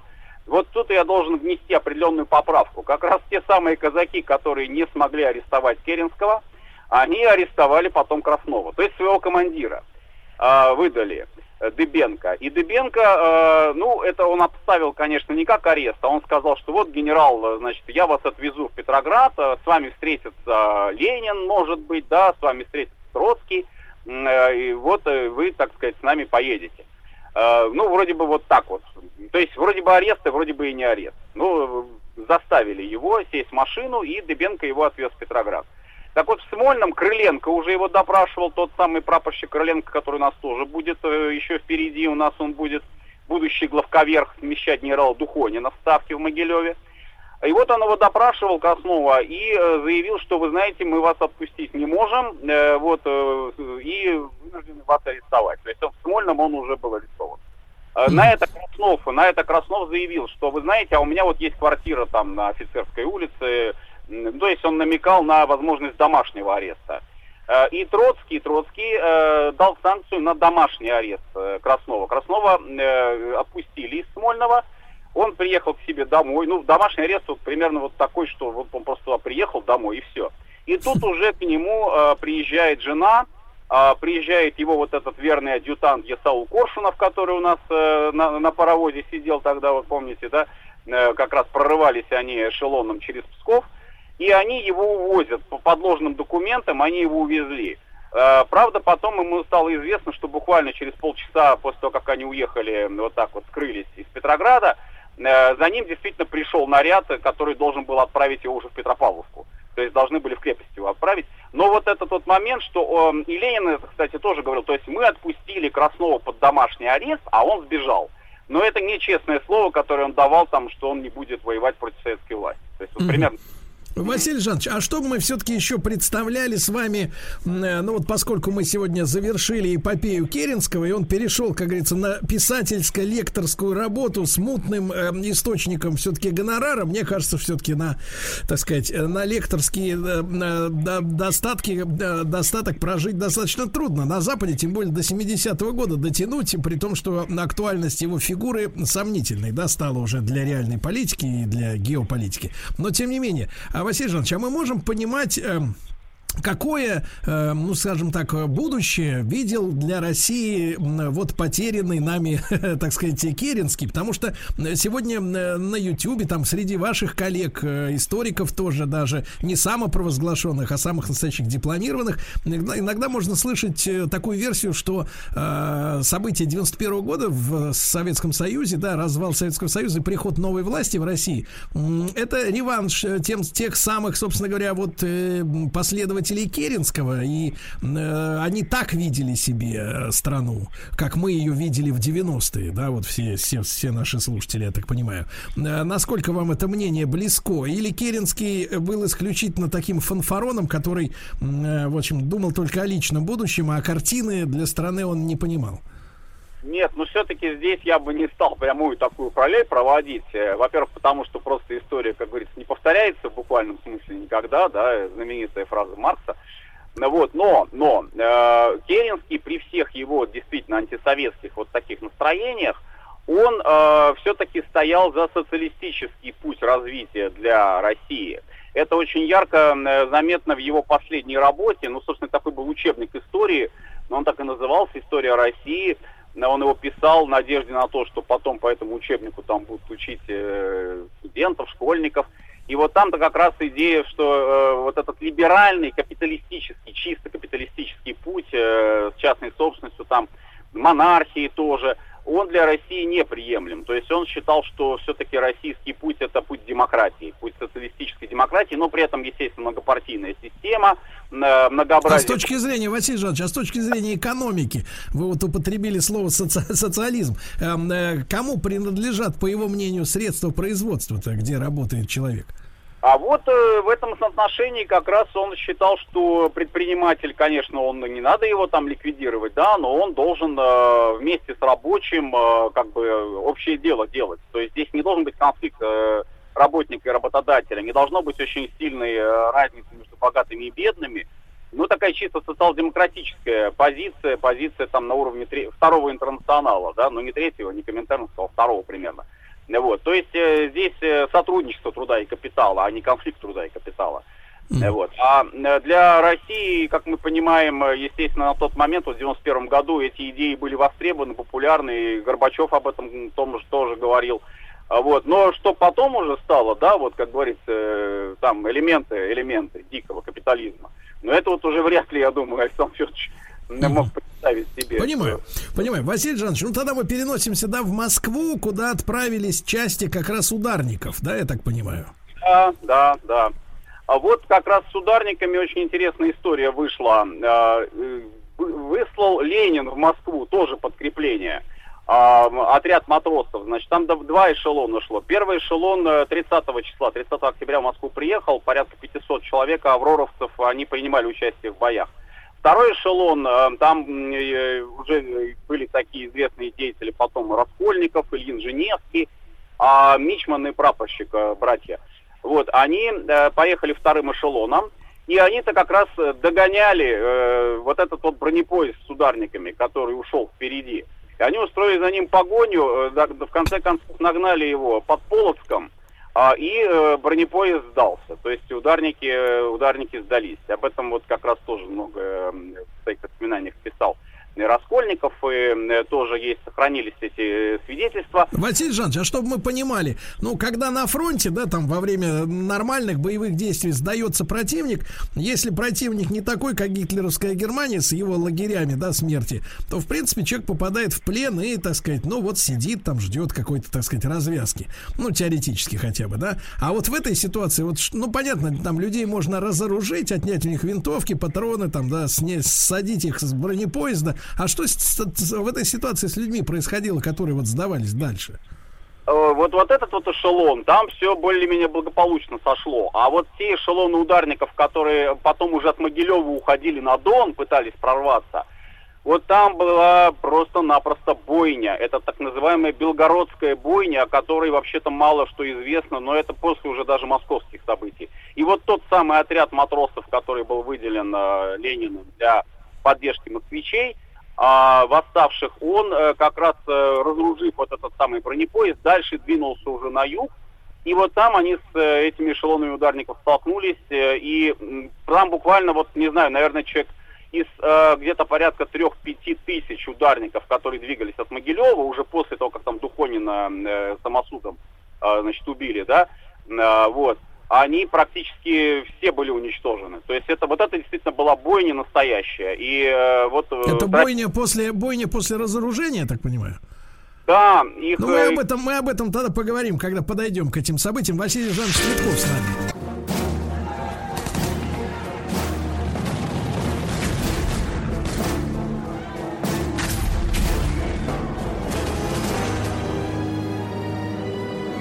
Гражданская война.